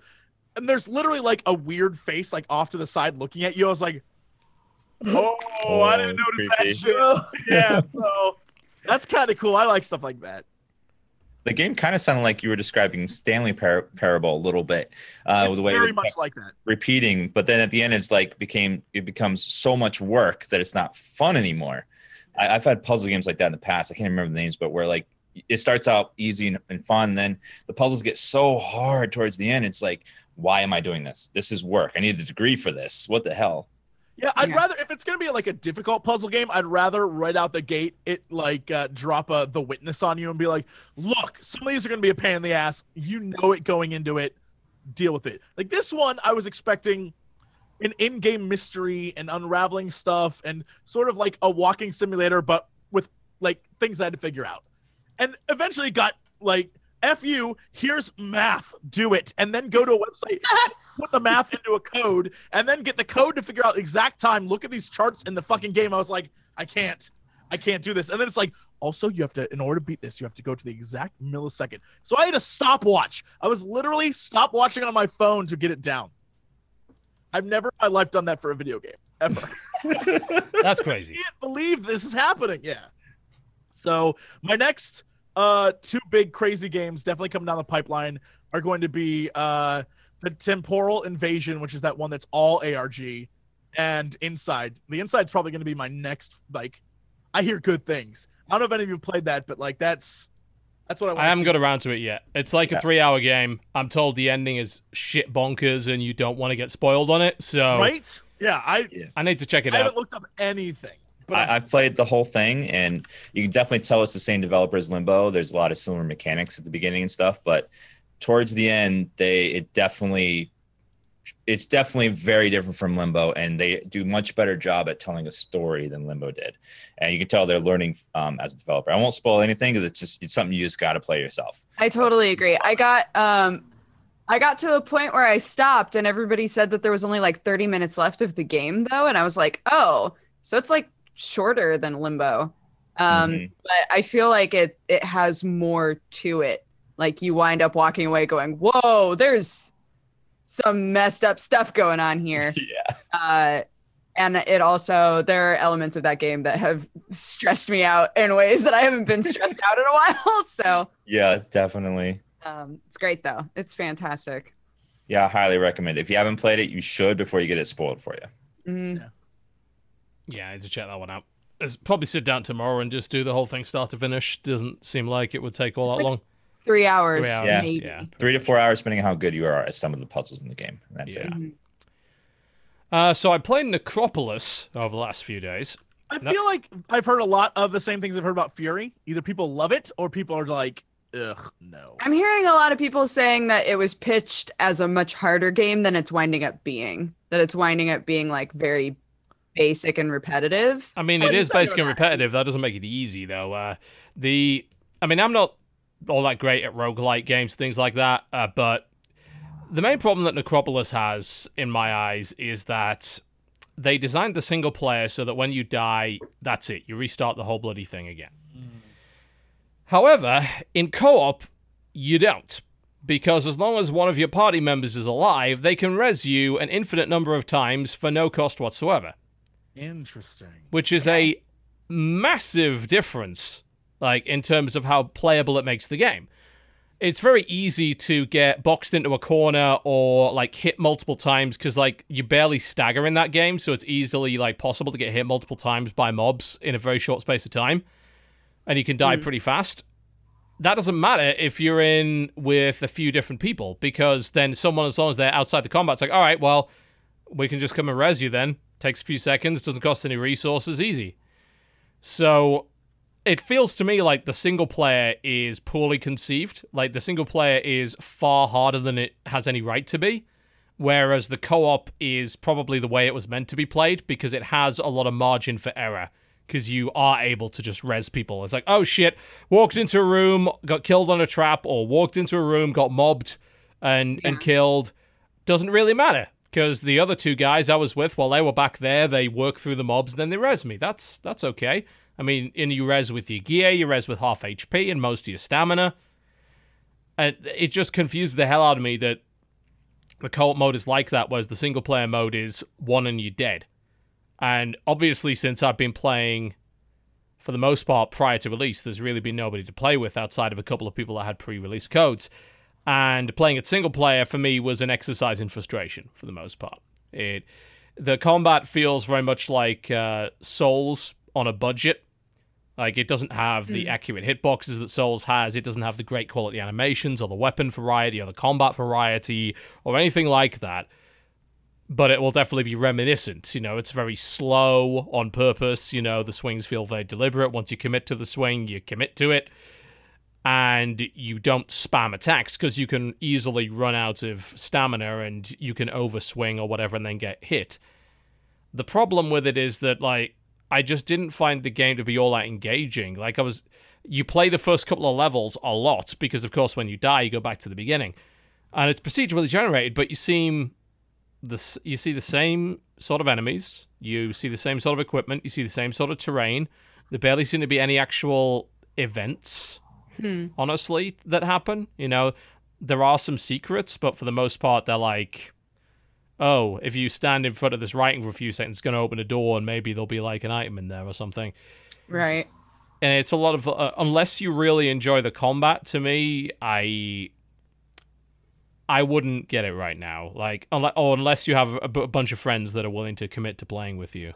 The single player to me is just like, I mean, I'd rather be playing Dark Souls. You know, it's a Right. handcrafted, better in every aspect experience than this is. You know, and this one tries to differentiate itself, but the the fingerprints of Dark Souls are clearly there. You know, the slower paced combat. They're like, this game's really hard, guys. Yeah, but none of the nuances there. None of the ca- the careful design is there. And I just didn't really enjoy my time with it outside of playing with Cry and Sinvicta. You know, and, and the co-op was well, but that was a lot more fun.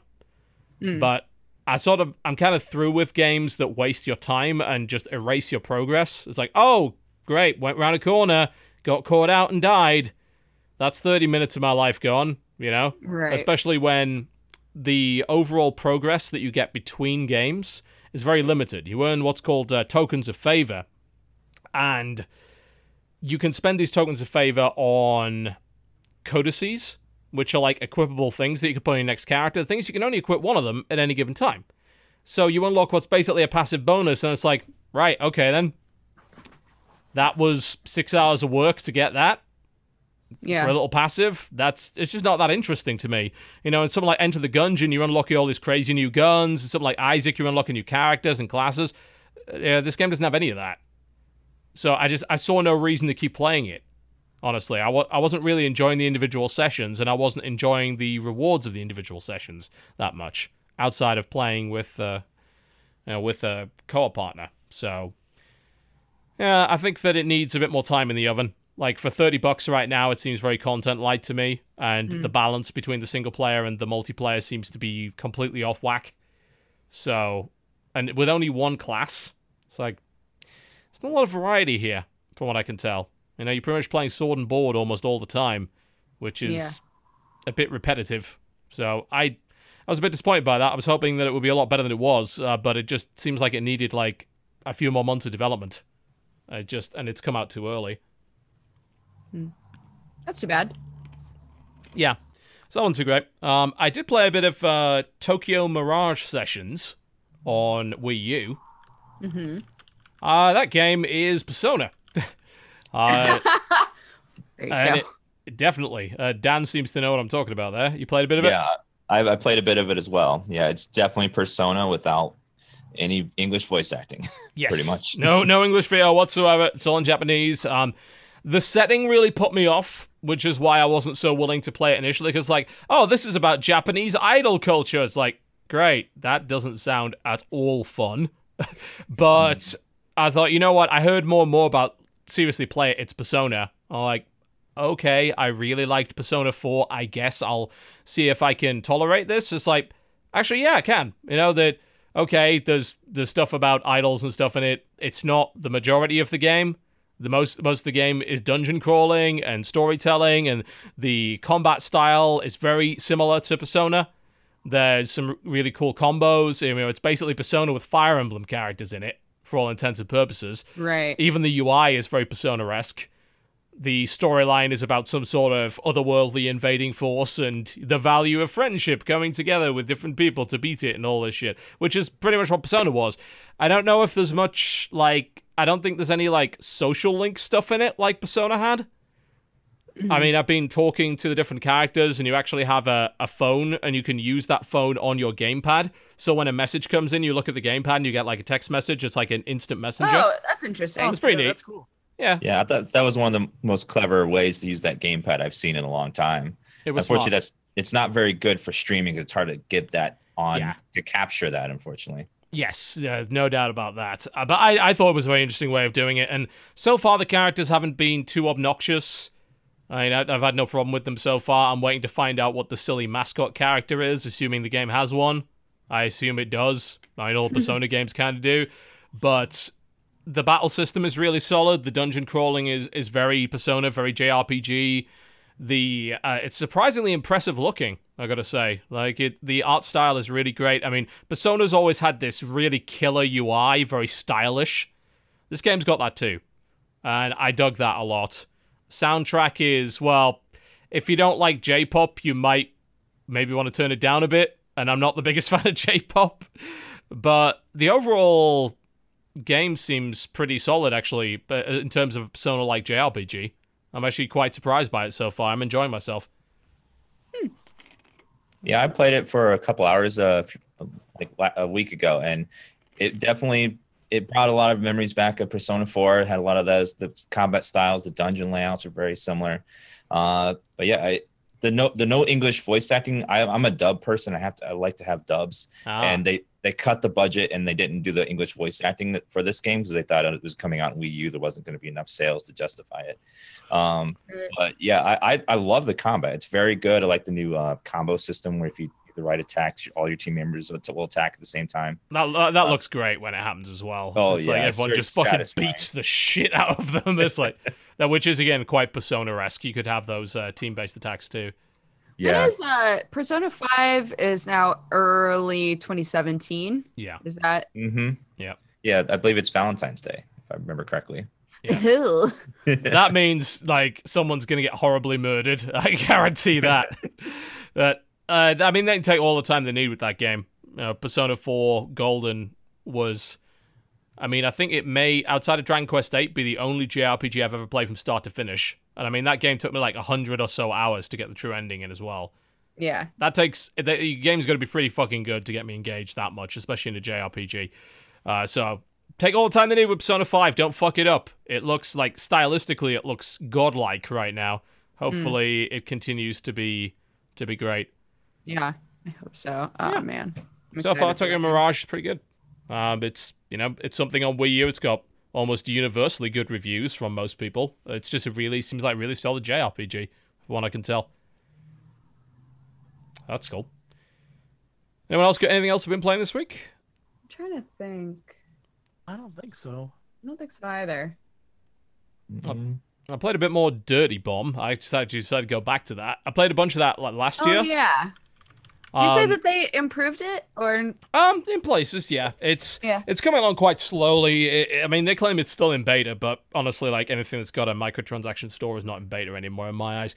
But it's they they've made it a bit easier to get the loadout cards. So the way that that game worked is you've got characters which can be unlocked. And it's a free to play game, so it's not like Overwatch where all the characters unlock from the start. Admittedly, a lot of the characters' roles do overlap somewhat. Like it's it's very much not extreme. Like there are characters that have the same guns and stuff like that, and pretty much everyone is combat capable to some degree. But in that game, when you unlock a character, you can also get loadout cards which change the weapons that they've got, and also give them a couple of little passive perks that help your character out a little bit. And those loadout cards can be acquired through equipment cases, which you get free during a match, but they're random. So you have to either get them randomly or you have to buy them. You can buy a specific one for either in game credits or real money. So if it's like, all right, I want this guy with these weapons, with these perks, you can do that. Or you you had to do this re- really annoying wonky crafting thing, which was like you got to break down all these cards and build them up into new random cards. It made that a lot easier now, so it's not as fucking fiddly. Uh, so that helps a bit. Uh, they're giving a lot more rewards for the next few weeks as well, which is nice. You're getting like cases every day for unlocks and shit. Um, they've added a new map, which I'm not the biggest fan of, mostly because I have no idea where the fuck I'm supposed to be going in it. I guess because I played those same five maps like for 70 hours, so I kind of know them pretty well. And I was like, here's a new map. I'm like, no, no, I don't know where anything is now. Turn around the corner, someone shot me because I didn't know that that was a place that they could be. I'm like, ah, god damn it. But it's coming along. It's still got a solid player base. It took a hit when Overwatch came out, but it's still it's stabilized Yeah. around I think uh, four or five thousand concurrents. So it's actually still a pretty healthy game. And they've also got a lot of a handle on the hacking problem they used to have with that. They put a new anti cheat in. I used to run into hackers on a regular basis, aimbotting. Now, not so much. I don't actually think I've run into one since I came back. So, yeah, I mean, it's, it's not a bad time to dip back into it. It's still a fun game, I think. It's the game that I play after I've been playing too much Overwatch and I'm just sick of people not pushing the objective or not doing the right thing or having the wrong composition. Because in a game like that, it's like, yeah, you can totally kill five or six people, like from a distance, because everyone has pretty effective guns. I was like, oh, I'm playing Mercy. I'm not killing my entire. I'm not killing their entire team. Then you know, there's there aren't many characters in that game that are hard counters. In fact, I don't think there are really any that are hard counters to other characters. yeah. They're all very much soft counters. So it feels a bit more focused on your individual skill, whereas Overwatch is more this is a team effort kind of thing. So I play that game to cool down from a bad session of Overwatch. Works pretty well. And of course, I'm sure we've still been playing Overwatch. yeah. New character. Oh, oh, yeah.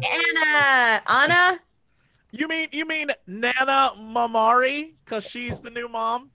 I'm making it happen. I'm making it happen. Sweet grandma. Look, I'm just Yeah. saying, I'm gonna have a Jesse moment right now. Jesse always likes to throw back to statements that he made a long time ago and be like, "I was right," or "or this actually happened." For me, it was I kept saying, "God, I just really want there to be an old lady hero. I just want an old woman hero," and we fucking got her, man. I'm so jazzed. Uh, yeah.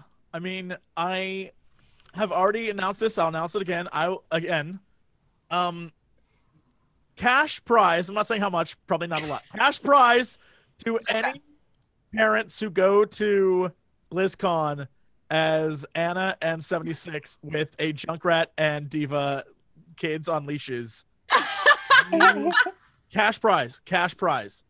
I want to see that so badly. Oh my god, make that meme a reality for me. I want to see an Ana and a Pharah walking around, mom and daughter. I think that would be awesome. Oh. I'm more excited about Zenyatta getting a buff and not being shit anymore. That'll, that'll be nice. That's nice. Yeah, it's nice that they finally made him not awful. It's weird because I feel like depending on who you are, people have either been saying, ugh, he doesn't need a buff. If he has any kind of a buff, he'll suddenly be OP. or people who actually play him like me being like, but everybody kills me so easy. I don't think anyone that follows the competitive scene can realistically say that he didn't. He's never picked. He's not on any competitive No, team. because he he has that's no reliable sign. escape. He has 150 HP, and his ultimate is counterintuitive to what how you're actually supposed to play him, which is at a distance. Yeah. I mean, it, it- some people have said he's strictly worse than Mercy. You know, even though it's like, oh, well, he has the high DPS. Well, that doesn't fucking matter if you made a paper and you have to get in that close. And not to mention the healing orbs are a pain in the ass. Like, oh, went out of line of sight. Fuck. Well, healing All orbs off his now. You know. of orbs are, are awful. If I get hit by an orb, I'm like, I'm just gonna go around this corner for three seconds. Oops, I'm not. I'm not uh, debuffed anymore. That's the Cool. problem. Yeah, the debuff is like pointless unless you're trapped somewhere, right? Yeah, and if you're trapped somewhere, well, I mean, the chances are that guy's just going to turn around and fucking murder you anyway. It's just, Yeah.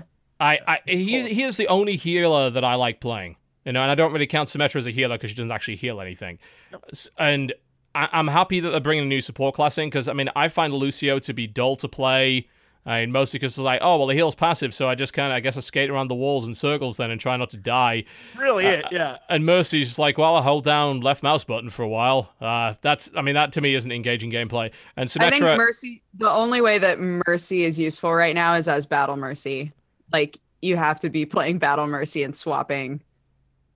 I mean, right now. well, I mean, Mer- Mercy's like top tier, great, com- a great player, uh, a great uh, character. She's almost essential in competitive play, right? Yeah, I've seen a that lot of? Lucio Mercy comps where it's they have both of them and they just are unkillable as a team. That's Yeah. You know, then you have to like, all right, how do we counter this bullshit? So, Yeah, I mean, the res is just so good. Mhm. you know and it seems to me that like you can definitely switch between the healing and the damage but it seems like healing is more overvalued in overwatch than a damage boost is. You know because like i think it, mostly because like oh this guy's getting healed when i can op- i can empty my magazine into him and he's not dead yet. Well shit i'm reloading and taking a bunch of damage in the process you know? You can out heal it just go around a corner it's like oh he's back at full hp again you know? What the You fuck am i gonna do about that I saw an amazing. Uh, it might have been one that Krendo and I were playing. It was the other team's Mercy got play of the game. We couldn't figure out why, and we got to see the video, and it was amazing because what happened was the other team rushed in on the point, and we used all of our ults to kill them. Mercy, from her point of view, literally stood behind a wall, waited until they all rushed in and died, came around the wall, res them all, Uh-huh. and was like, "You used all your ults, bitches." We were like, Yeah. "That's genius." that's why she's so good Yeah, Mercy like, is "Oh, top they were tier." so coordinated. But you do have to know when when to just like stay out of the battle so that you can be useful. And I think Totally. sometimes that goes against like your urges to be useful to the team is like, but if I'm not in the battle, if I'm not like helping them right now, then I'm not being a good healer. But it's like sometimes you have to just like hold back for a second so that you can have that that Yeah. comeback. Because the ulti res is literally a game winner. You know, it, it's that Yeah. important, especially if eh, you know if your opponent's team just burned a bunch of ults, and that's like, well, okay, everyone's back up again. It's like, Jesus, okay, you know, it's that's why she's so good, I think. But I just I don't really enjoy playing most of the healer classes, but they're buffing the one that I do, and they're adding a new one who sounds really interesting. She's a, a sniper healer. So it's Yeah. like you got to aim to heal. I dig that. That sounds interesting. I like love that she can can put stay people to sleep. in the back. She can be way far back and keep Yeah. killing you. The only problem is if you suck at targeting. Yeah, like, Yeah. if you can't I'm a terrible sniper, so it's not what I should be doing ever. But I'm excited for her to exist in the world. yeah, she sounds like someone I would play, you know, because like I- I'd feel pretty good about uh, picking off those, you know, getting those clutch heals uh, from a distance. That sounds really good. Her ultimate sounds really powerful because again, it it screws over heals. You know, it, it it stops your opponents getting healed for a few seconds, and all the healing sources actually go to your teammates. So it's like that. That's a game changer. And as I say, she's got that uh, that sleep thing, which is neat. So she's got a, an That's escape. everyone I talked to who's art, I guess after E3, uh, Blizzard had some people down to play it, uh, to play her. So I think everyone who played her is under the same impression that she basically is the exact same counters as Widowmaker, though. So if you're like, how do you stop this? Literally, it's the exact same like counters to stop her. So Yeah, she'll know, be made of paper. You fucking get behind it with Reaper or whatever, and just fucking yeah, blow she's it up. Yeah, which is great. Good for the game. Good for the game continuing to be like. There's always a way to just murder someone down. Perfect. Keep it up.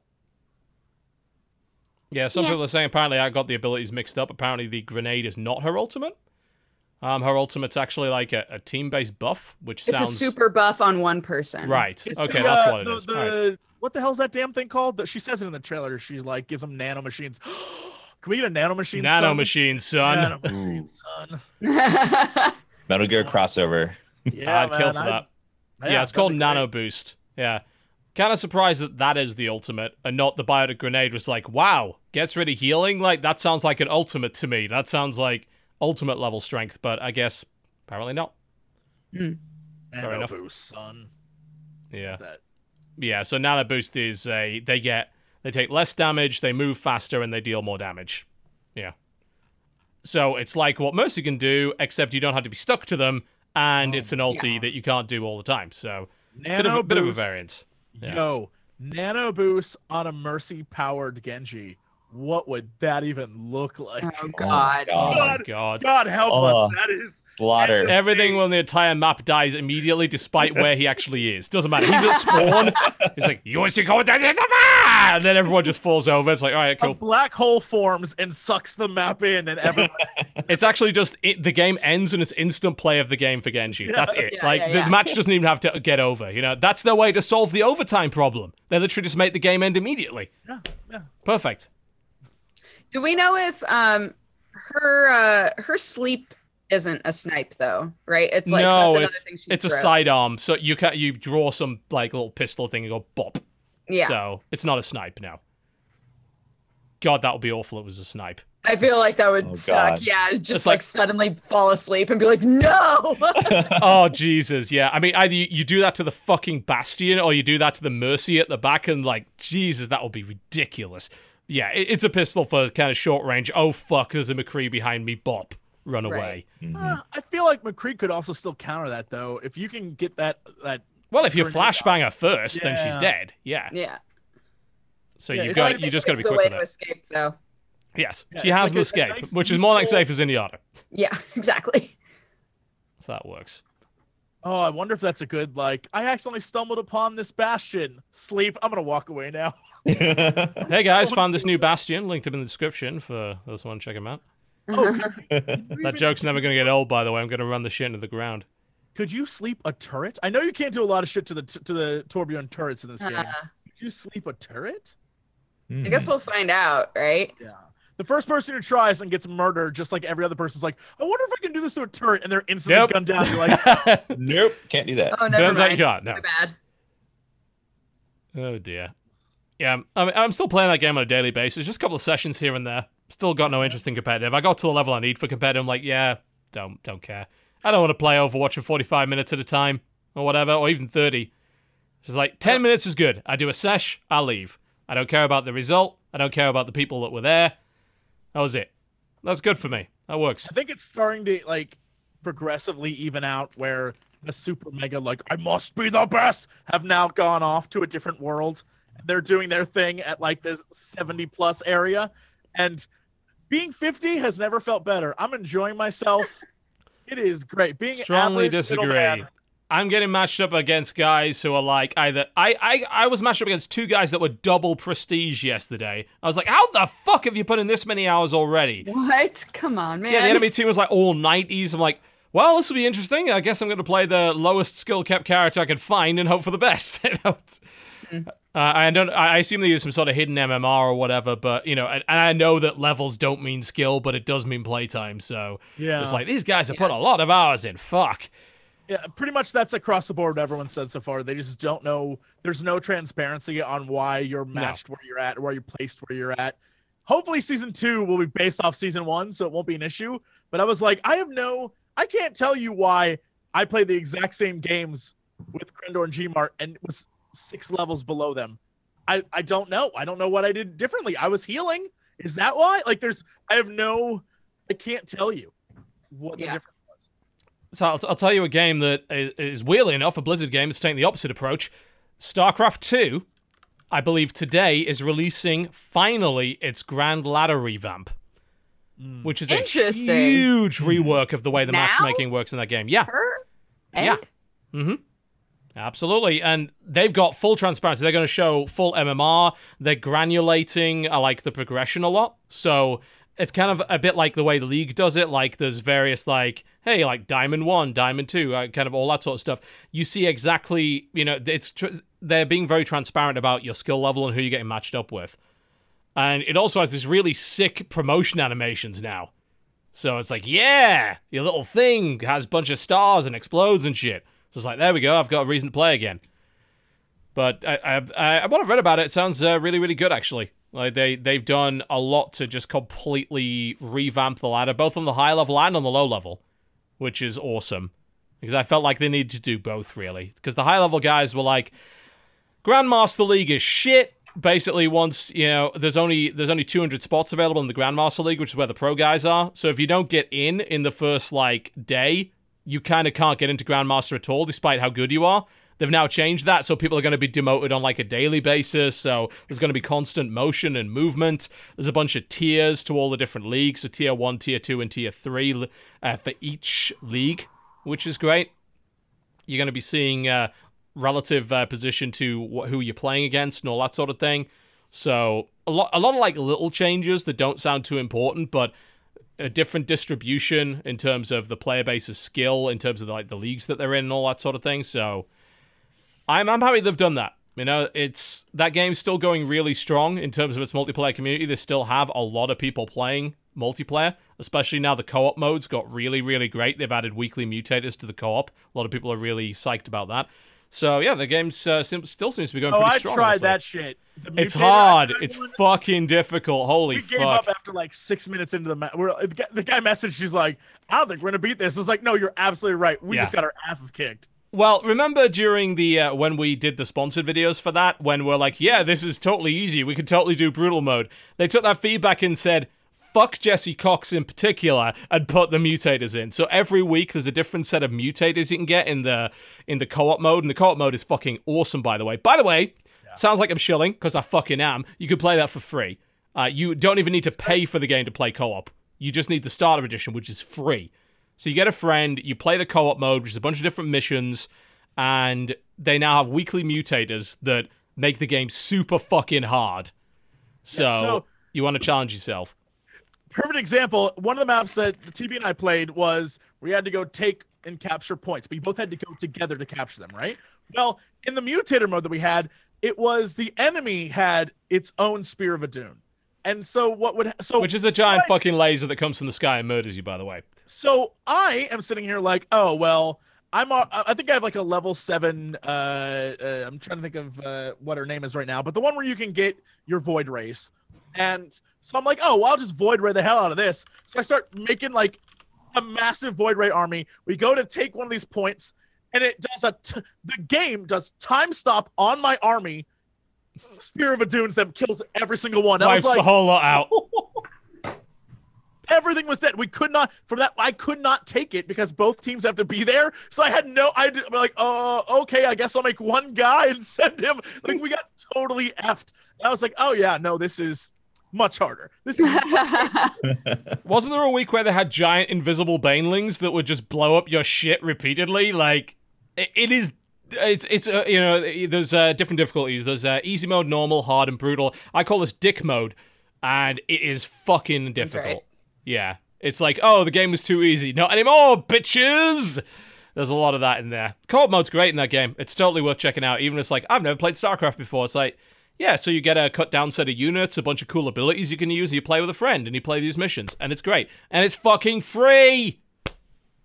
Go play it. It's fucking free. Why wouldn't you? you can play Abathur, who's amazing. StarCraft's great. Watch my tournament in a couple of weeks on twitch.tv slash Total Biscuit. New King of the Hill. It's going to be great. Let's take a break, and when we come back, I'm trying to think of what fucking news we're going to cover, because, like, we just talked about the Overwatch thing. What the hell's happened this week? Some We're going to come up with something, right? Evolve. We could Evolve, yes. I guess we're going to talk about Evolve. Evolve for an hour. Some shit. I don't know. Oh, God. All right. Well, you're watching the Corruptional Podcast, ladies and gentlemen. We'll be back after the break with yet more talking about things. talking about things. Talking about them things. Ladies and gentlemen, welcome back to the co-optional podcast. Those asking what the music is during the break, uh, the fucking Furi soundtrack. Pretty much all day, every day at this point. I don't think I found a a soundtrack this year that I've enjoyed more than this one. It's that fucking good. And everyone's, are you being mean, silent? Oh, there you go. I was I like, are you being is- silent on purpose or did shit break again? No, I, I right, didn't know cool, cool.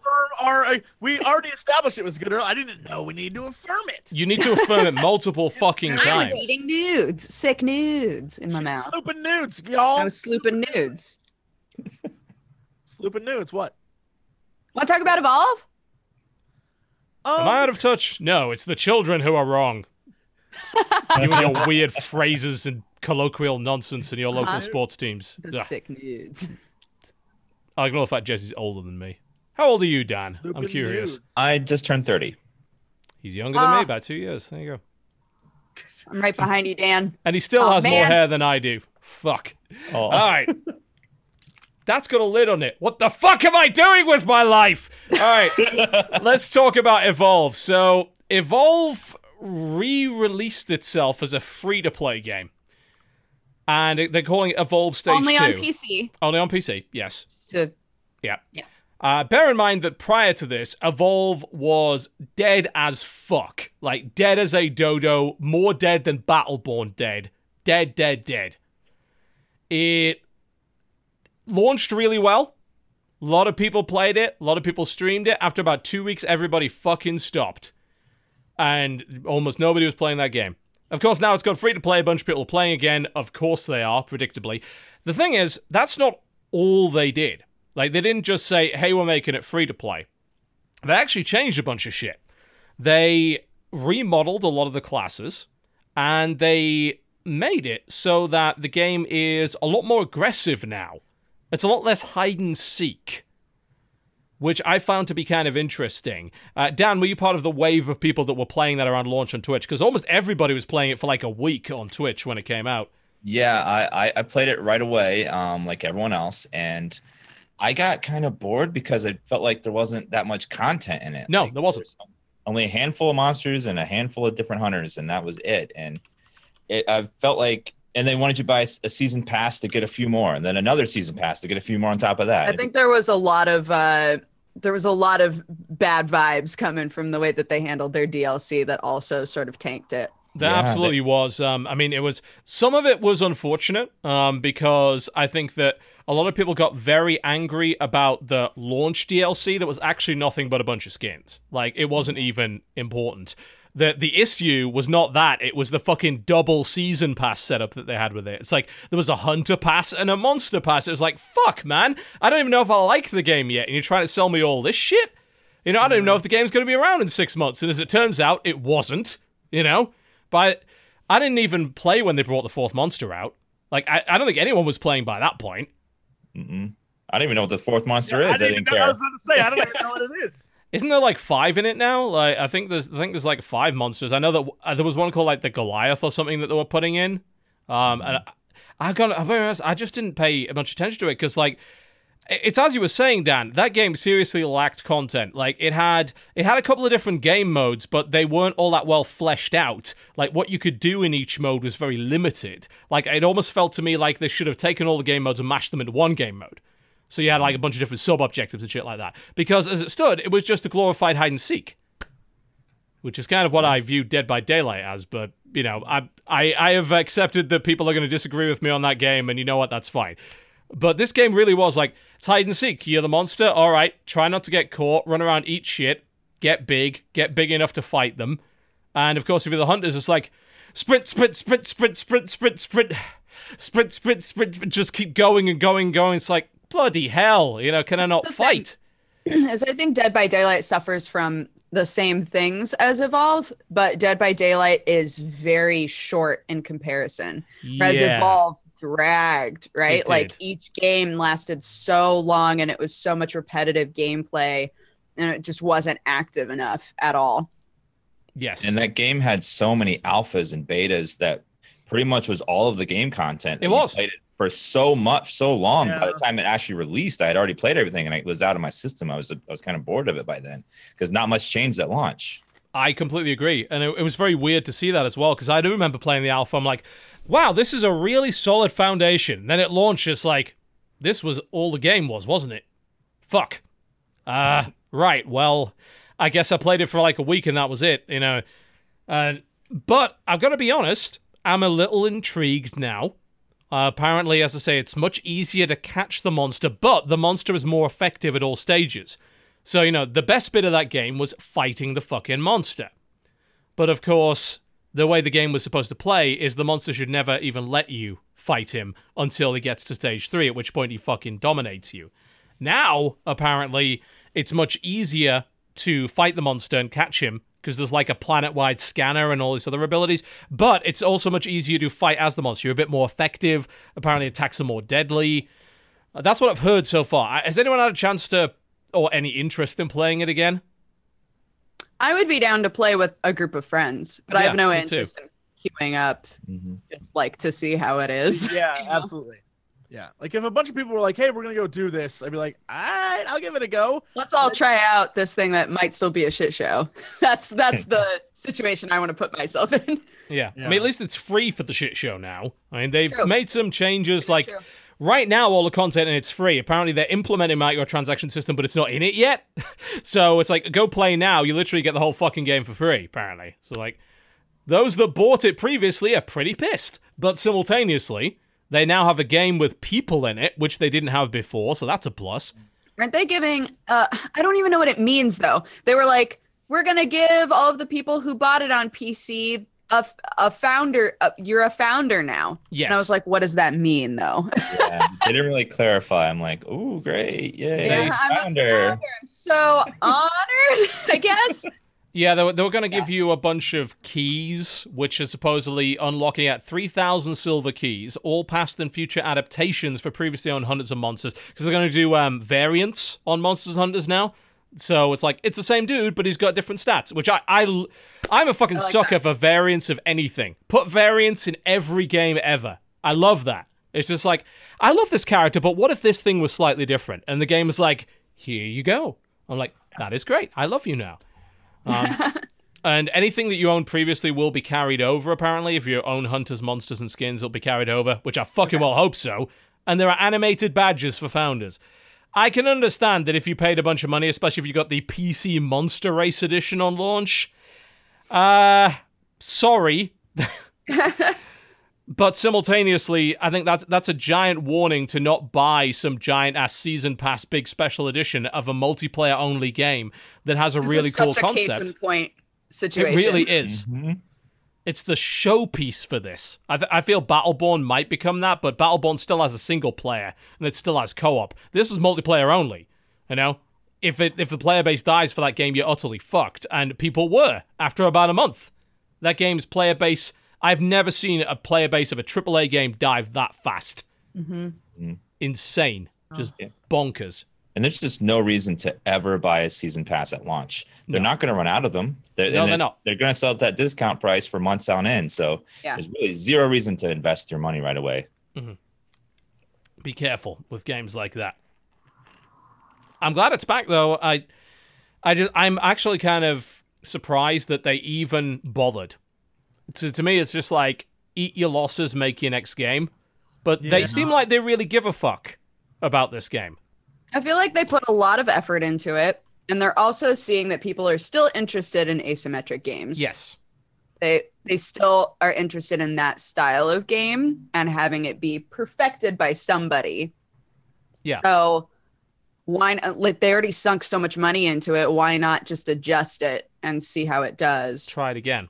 Yeah. So far so good with it. We'll see whether or not it the what I'm going to be very interested in is can it maintain its player base? Because obviously right now super popular, but People stick around. Yeah. Yeah, Mhm. but ultimately they gave they just gave you the whole game for free. So I mean, it's understandable. But it's so it, it kind of as much of a shit show as that game was on launch. This still makes me kind of happy because it had so much potential, and I love different ideas for multiplayer, especially asymmetric stuff. A lot of companies didn't take the risk with that in the past because they're like, well, people will get upset if everyone's not equally balanced. And now we've got to the point where it's like, actually, no, they won't. And it's actually cool to have a team of weaker dudes versus a more powerful dude that have to work together to take it down. I love that feeling. That sounds, Yeah. that feels great. It's just Evolve didn't have anywhere near enough in it on launch to keep people playing that mode. So if this game comes back, great. I mean, I, I want to try it again because it sounds like they may have fixed some of the problems I had with it in the first place, which was the hide and seek bullshit that that spent you know that it took so so fucking long. Yeah. So they made they made some major changes to to the way that it works. Um, the mobile arena is now a shared ability that always centers on the monster, so you can't fuck it up. And all four hunter classes have are apparently more easily accessible and have better team synergy. Um, the trappers have what's called a planet scanner that tells the hunters generally the direction where the monster is on the map. That's So- nice. Yeah. so that's the the hide and seek shit is way less of an issue now because they can use the planet scanner. It's like he's that way. It's like okay, cool. Um, all hunters have a passive health regeneration that automatically heals players when they're not taking damage. So uh, bad medics aren't as much of a problem to the team. There's a, everyone has a personal shield now. All monsters have more health and start with more skill points. You can start all four abilities at the start of the match. Mm. That's, That's much nice. more interesting. Yeah. Yeah. W- Instead of like, I'm going to hide for 10 minutes until I eventually get my full skill set. No, go fucking kill him. Get him. You got them all. Just get them. Yeah. Yeah, I You're love the that. monster, man. Do it. Do Yeah. the thing. You shouldn't be as the monster being a pussy for like 10 minutes Hiding. hiding. Yeah. Yeah. Yeah, that didn't make any sense to me. No, it didn't. Absolutely. Uh, so this is this is really cool, actually. You know, I, I'm not going to be so cynical about it. I I love it when games come back from the dead. I've always said, you know, it's great to give a game another shot if it deserves it, if it's done what it needs to earn it. Totally. I hope it happens to Battleborn in a year because I, that game is obviously having problems. I was literally just Yeah. thinking about Battleborn Yeah. and how bad I feel for that game. and it's sad because they cleaned up a lot of the visuals in a recent patch and it's a lot better now, but there's not that many players anymore, which makes matchmaking more difficult. I'm like, oh dear. Yeah. It's hopefully that game eventually goes free to play and comes back in a big way. And because I think that game's really solid. I, I love my time with Battleborn, but there's just not that many people playing it anymore, and it died off real quick.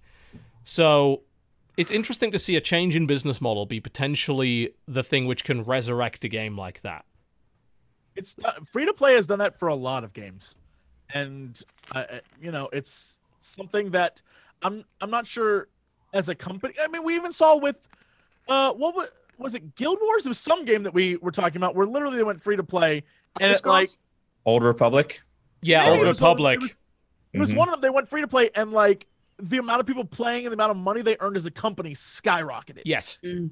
Yep. and and it's just one of those things where, uh, uh, yeah, I guess it's you first have to admit that you kind of screwed up Yeah. and it was a failure, and then be like, we're going to go free to play and take that chance. But I know a lot of companies will never do. that. WildStar, I think, you know, was also a very recent example of something that did that. Uh, yeah. And Here's the thing, Krendor and I, we were totally paid to go back and play the game again, but we were like, they were like, hey, we will give you money to go play this game again. Try it out, please. It's actually way better than it was before. Like, yeah, of don't course know, it is. it's it like light years ahead of what it was at launch, which is just something that we did not expect. And when we were done, we were like, "Holy shit, that was super effing fun!" And yeah, it's. I guess when people decide to have a new outlook on on their game and are like, maybe we should try something differently, Yeah. actually work. that's one of the reasons why I was so happy when Steam changed the way that the reviews work. Yes. You can put it in order by most recent reviews because games definitely, you know, come back from the dead in a big way with like a huge overhaul. And if you're looking at the the user reviews just overall and it's negative, but the user reviews from the last month or so are all really positive, it's like I need to be able to see that, right? So I thought it was so smart when they finally did that. Yeah, I, I I think it's interesting. I think the big inherent problem with all of it is though, a game has that initial launch, and then even if they have that comeback as free to play, it's very rare because between the time that they launched and the time they decided, well, we have to go free to play, a bajillion more games have come out. And so capturing an audience again is so tough. And so the few that do it, I think are are awesome and more power to them because that's probably the hardest thing in the world to do. So congrats to those guys who have done it so far. Mm. And let's let's see what happens with Evolve. I mean, I don't know. I don't know that I have personally me the life to, like the time in my life to go back and play. But you know, if it's something that people are into, then I'll dive into a few rounds. Why not? You know? Yeah. It's like it's not like uh, committing to an MMO again.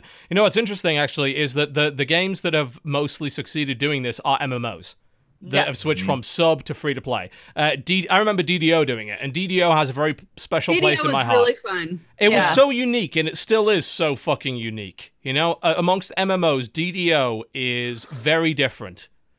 I should play DDO again. I gotta get my bard out again. walk away, walk away. Don't do I was it. just I, nope. I just I playing my songs. I I was just I was the guitar guy in the background. I was going yeah, and everyone was like yeah, I'm gonna attack it. All your attacks are dice rolls. You literally see the dice rolls. There's a fucking dungeon master that narrates your shit. There's traps, and then the dungeon master's like, there's a trap around that corner. It's like I don't believe you. Oh fuck. Uh, but there was. that game had all sorts of cool things. Uh, Lord of the Rings Online is still alive because of free to play DDO. That's Online was the DDO. one I was thinking about. Lord of the Rings Online sucked as a paid game. Free to play started blowing up.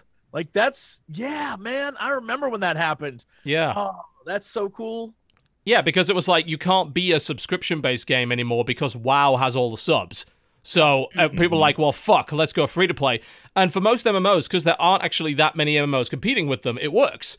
You know, there's not like 500 MMOs coming out in the time between the two. Whereas with a game like Evolve, it's like, well, people could go back to Evolve, but there's still all these other shooters and Overwatch and all that other shit that's dominating the market now. Whereas with MMOs, like these games are big and expensive, and I feel like it's very developers definitely don't want to abandon MMOs because they put a lot of money into them and a lot of time and work. Yeah, all these companies want to try to get that guaranteed income that WoW gets with their subscription based. But when you release a brand new MMO at the same subscription price as WoW, you're competing against them and you're going against eight uh, plus years of development time versus your brand new game. And just you, they're just going to lose every time if you try that. you don't have what they do. You know, it was a that was one of the things with WildStar when that came out. The WildStar build itself is like you, you remember those forty man raids in WoW Vanilla. We're gonna do that again. It's like okay, I mean to some degree, I I find that appealing. Uh, and then I rapidly realized I don't have the time for this shit anymore. I used to when I was 18, but not anymore now. But then I was like, well, hang on a minute. The problem is that WoW had a bunch of raids, and you don't have that many because you don't have like that as many develop. Uh, you know, as many as much uh, words, sentences. What the fuck? As as much development time behind it. Welcome So- to my world, TB. Now you just like to talk with me. Words. I don't. Word salad and blah blah blah. Just they just keep coming out. I'm not thinking about them. They just Yeah, I'm trying to think. There's WoW and there's Final Fantasy 14. What other MMOs are like really successful with a subscription right now? oh Well, I mean, think about it. Final, uh, Final Fantasy Four, Final Fantasy has the Final Fantasy name slash player base, and Warcraft has the Warcraft name.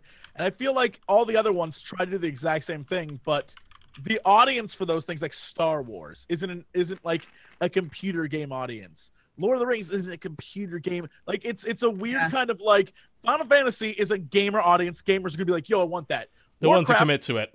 Yeah, Warcraft comes from that like Eve. Eve. Yeah, that's Eve- that's the big one. Yeah, Yeah. that's still very successful as a subscription based game. But Eve is a very specialist audience. Like there's nothing like Eve, you know. So people are willing to pay to experience what Eve has to offer. The problem Yeah. is like there's a lot like your generic MMO. You know, I think of like games like Rift and how similar it was to WoW down to the point that I when I first started playing Rift, I started playing a mage and the fire tree was literally the same as the WoW one. They just renamed the abilities. And KOTOR, same shit with KOTOR as well. It's like, Yeah. yeah, that I remember that from WoW, that from WoW, that from WoW. Um, so it was so hard to differentiate.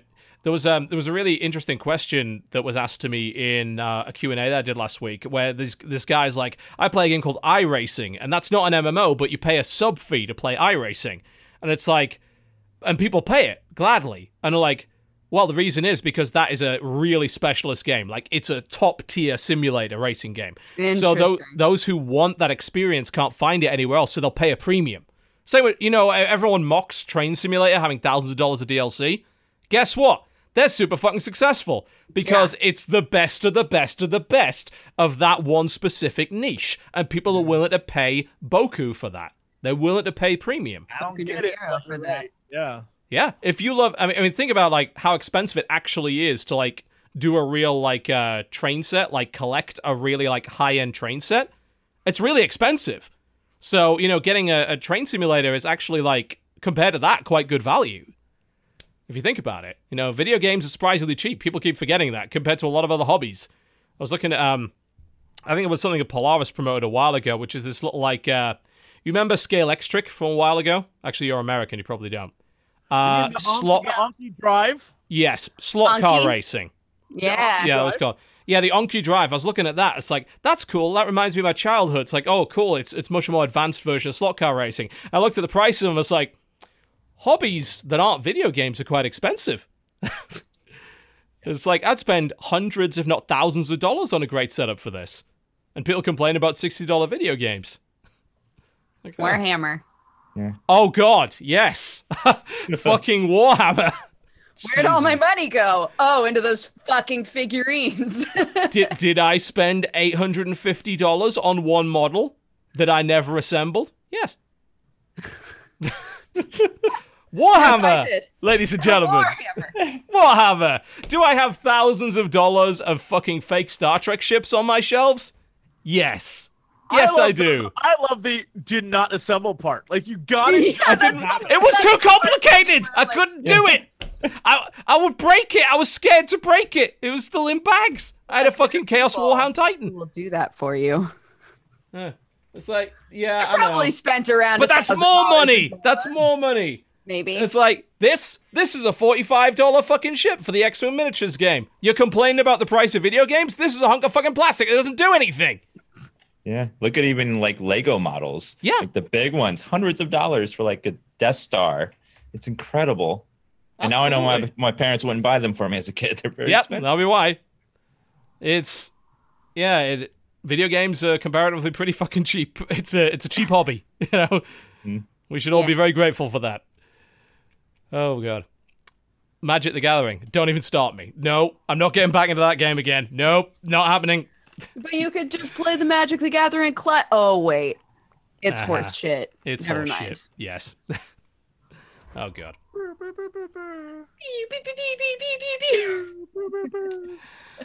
Oh god. Anyone else got any topics they want to throw into the ring? It's been like a surprise. We don't want to. We're not going to do the whole disclosure shit again. We've done that to death. And frankly, I literally reported on it 20 months ago. So, grats, rest the news for catching up with me.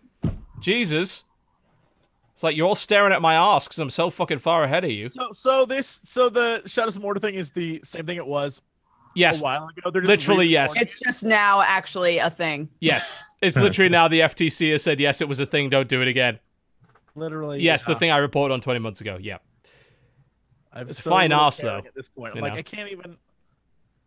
I can't even care. I know. It hap- It seems to happen every fucking week. Anyone else get any like news or anything they want to toss in? Anything they'd love to talk about? Anything that's burning on their brain right now? Oh, th- there was uh, one little thing actually um, that's relevant to uh, most of the people. Actually, it's relevant to fifty percent of the people here. It's relevant to Dan and Dodger. Um, so they, they announced that they're going to expand the Twitch cheering system so that now you can cheer individual players in esports tournaments, Interesting. Interesting. which I so think the, the idea being that overall you'd be able to go to a stream and cheer a specific person who's on that stream instead of the streamer. Yeah, in in certain supported tournaments. So like in the big major tournaments, they're gonna have a list of people, and apparently you can now cheer their players. Um, Interesting. that could be interesting during stuff like Evo. I think that's that's actually a really good use for the system. Yeah, it would be an interesting way for people that are in the tournaments to make extra money, even if they don't win from the cheering system. Kind of interesting concept.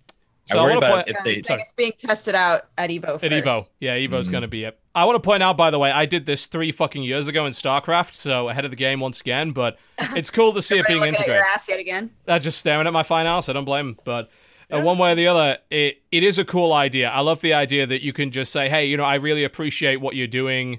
It's just, I think if they integrate it into a lot of the smaller games, it's going to be really good. Because, I mean, at stuff like, say, the CSGO majors or the international, you know, those people are walking home with money anyway. But a lot of these smaller tournaments, some of these guys are paying to get there themselves. Well, Um, oh, they attributed the idea to me. I actually didn't know that. Did they? It's in the blog. It was inspired by me. Cool. Yay. I didn't read that. See, I'm not bragging. It was actually fucking true for once. You bastards. Hashtag humble brag. No, but I think, I think I think that it's I I can't wait to see what it does. That made for my day. That did.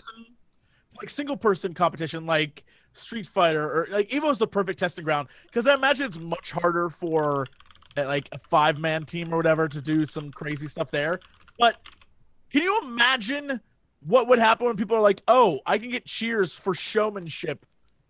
The Mhm. entrance to events will be so crazy hype. I just, I want that so badly. I want people to just.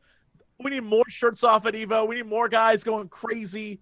I, I want it. I want it so badly, and I want everyone there to lose their mind. That'd be amazing. No one can hear you, Dodger. No, No we one still can can't hear you. You're muted. She's, she's just muted. She's just muted, and now she's doing weird voices. You're still muted. Still muted. Can't hear you. Yeah, you, you muted yourself. Fuck! I clicked it like four times. What the fuck is this? I thought it was like, uh, unless we cheer you, you're not coming back. I require cheers to be on this show. Thank you very much. I didn't say anything that mattered, so let's all move on. it, it, it's it's it's cool. You know, I think it, it's a nice it's a nice little bit of positivity. It's encouraging people to sort of appreciate uh, those that do really really cool shit. I think that's a good use for it. So hopefully they expand that to more. And I say I really hope that they try. I don't know how they're going to do that because I imagine like you, they have to individually implement that per tournament, which sounds really fucking hard. I wonder if you're going to be able to maybe as a tournament organizer set that up in the Twitch backend at some point, like put in your player roster and setups like you could cheer for all these people and these are the people who are going to play. I think that could be that could be really cool, especially for smaller tournaments. As I said, like where people literally pay their own way to get there for smaller games. It would be so cool to be able to support them that way. So that's cool. I like it. I, I could see them like in the future expanding this to like just everyone to where like if you're having a collab stream with other people, people could cheer for people that are on your broadcast Yeah. in the chat, which would be a kind of an interesting idea. Yeah, it doesn't sound like it would be too hard to implement either. It's something you do in the back end. It reminds me of the way that uh, YouTube does its credit system now, where you can upload a YouTube video and you've got a, you can put um like producer, actor, and stuff in Yeah. the in little boxes. You could probably just do that with a stream. It's like these are the people who are on. Uh, Mm-hmm. Do it for, I'd say do it for aw- um, awesome games done quick as well, but. Like I think that's more of a charity event, so I don't know if I'd Right. necessarily want to be encouraging Yeah. people to give money to this the person that was playing because I think they're all doing it for charity though. But Totally. Yeah. yeah, I think that's yeah, that's pretty that's pretty cool. I mean, th- you could obviously just do like slash cheer and then the Twitch username, but what if they don't have one? You know, it's I, I- that's yeah, uh, it's got potential. It's got potential to be to be positive. I think For sure. so. That's nice. Do we know if cheering is going to be on all channels, like partnered or no? Uh, well, I got an email a couple of weeks ago that said they're So expanding the beta, but I don't know if it's going to be on all channels. I mean, I don't. For me, I've never taken donations, and I don't really feel comfortable doing that because it's not really our business model. So, I mean, we've kind of said to Twitch that we want to opt out of it. I don't know if they're gonna do opt in or opt out for it. We just don't know at this point. hmm I don't think Twitch just- knows either.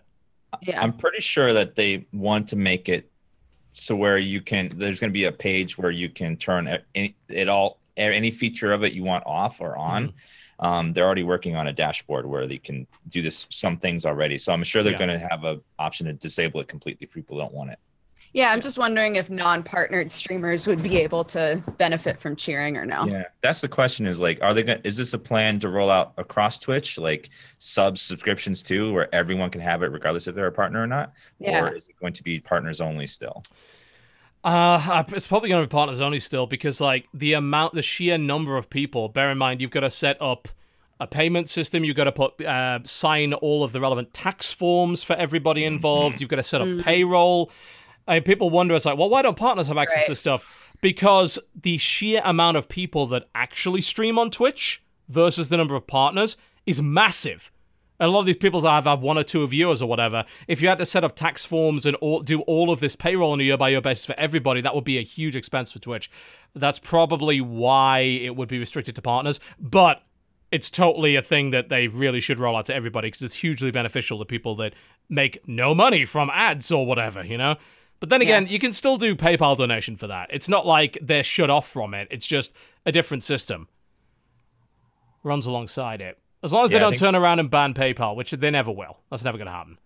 They won't. That was the big conspiracy theory about cheering was they're going to No. ban it. It was like that's No never chance. going to happen. Was, Are they you don't kidding me? that. The They revolt serve would be different massive. purposes. Yeah. They they kind of do, yeah, uh, in many ways, you know. And I, and I've ex- explained the sort of the economy between like a swarm of micro donations versus a couple of guys giving big donations. You know, there's there's a it actually expands the donation market, I think, rather than shrinks it. So I'm just it's cool like, they're I'm- building more. I- I'm in the beta, and I like I know a lot of people that have been cheering for me. Uh, normally don't do donations, so they don't like PayPal, yeah, and like Amazon and stuff. So like people that aren't donating before now are um, with the business. In Yeah, my chat, it, in my chat, it feels more like it's a like a celebratory thing. Like if I achieve something in a game, then it'll be like you did it, and then Yeah, a cheer happens in chat, right? As as like a just just something sort of special to throw into the chat ecosystem, which I Yeah. think is also one of the goals that they had. So Yeah, Why so- people uh, will only do it for me uh, because they they do it for me. They just show up and they're like, "Here, have money," and I'm like, "Wow, I didn't deserve that." And they're like, "Have more money." I'm like, "But guys, that's what I think's gonna happen." I- I don't know. hmm They're just gonna keep throwing. that sounds money. right. Yeah, Yeah. that's that's what I hear. That's what I've been told by the internet. Mm-hmm. yeah. It's it, it's made it so easy just to throw a little bit of bits of people constantly throughout a whole stream Yeah. versus always logging into PayPal and doing the donation thing. Yeah. It, it is a lot easier and it's more fun. You know, it, they gamified the system for a good reason. Mhm. So we'll see how it turns out. Um, I hope that so the next uh what the next phase is that you can then do it to charities. That would be really cool. It's like Oh, slash yeah. cheer charity water five thousand or whatever. That would be great. I'd love to see that. That would be awesome at AGDQ if they could you could cheer towards the, the donation, uh, towards the charity itself. That would bring in a lot more money even. It would, yeah. And it wouldn't surprise me in any way if that happens in the next one. That seems like the logical next conclusion for it, hmm which will be good. All right, so we've got 15 minutes left of the show, which means that we're going to be discussing the upcoming releases that I once again have not sent to Dodger because I'm I shit at my say. job. Oh, we didn't have time again for my article, TB. What article was that? Article. My article, Japan's first virtual reality porn festival canceled due God. to overcrowding. I feel there's not a lot to discuss regarding that. No, I I, just want to keep bringing it up every episode just Okay. to remind everyone this. that's fine. I I accept that. just to remind everyone that was a thing that occurred and was reported around the world. A Uh, giant event where no one can come. Ah! I knew we brought you on the show for a reason. Ah, thank you. No Thank you problem, yes. Beautiful. All right, let us bring up Steam and judge books by their covers, because that's what we do in this section of the show. All right, here we go. July 12th, we have Pirates of the Polygon Sea. What the shit? What is is that a Steam? Never heard of that. Oh, you want to heard of most of these? Like these are mostly Steam releases, and a lot of them are obscure as fuck. Uh, this actually looks pretty neat. Surprisingly enough, it it looks a bit like Sid Meier's Pirates. It's like you explore the high seas, you go to ship, you go to towns, you trade. It's like a kind of top-down thing. You fight sea monsters. It's early access, uh, but I'm up for another Sid Meier's Pirates game. There hasn't been a good pirate game in a while, so I'm cool with that. Next up is Tumblestone, which I actually know about. I, I know Uh, a bit too, so go for it. Yeah, it's a it's a little it's a little Tumblr puzzle game. I actually don't know how to explain this game, but it's very fun. it they claim to be the first original action puzzle game in the last 15 years. Basically, they mean that everything's been a match three up to this point. So they they've created something like that. It's also competitive. Like apparently you can play. It looks like you can play with up to four people. hmm I it has online multiplayer, local multiplayer, competitive bots, a story mode with a 40 hour campaign. Fuck What? me.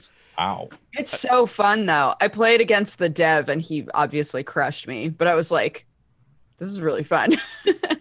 Ah, you know what's interesting about it? It has uh, two different price models. You can buy the multiplayer only version for nine bucks, or the full game for twenty three, Interesting. and you can upgrade at any time. You know that's neat. I wish more games did that. Yeah. That, that would be a great model for even AAA games like Call of Duty where people just want the multiplayer.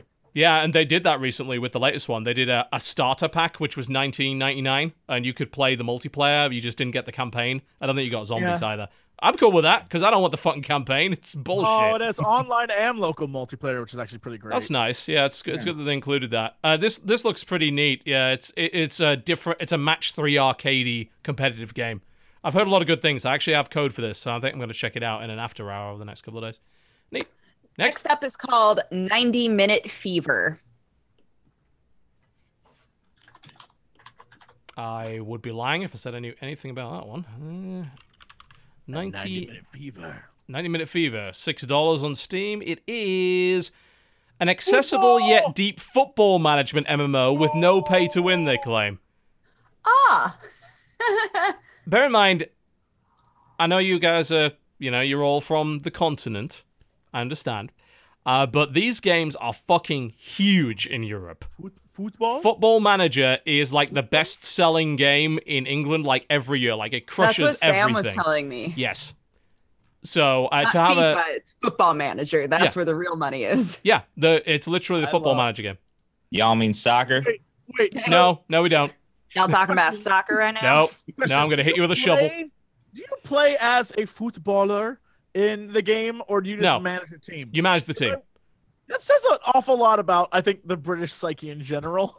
it's just like I don't want to be on. I want to manage that team.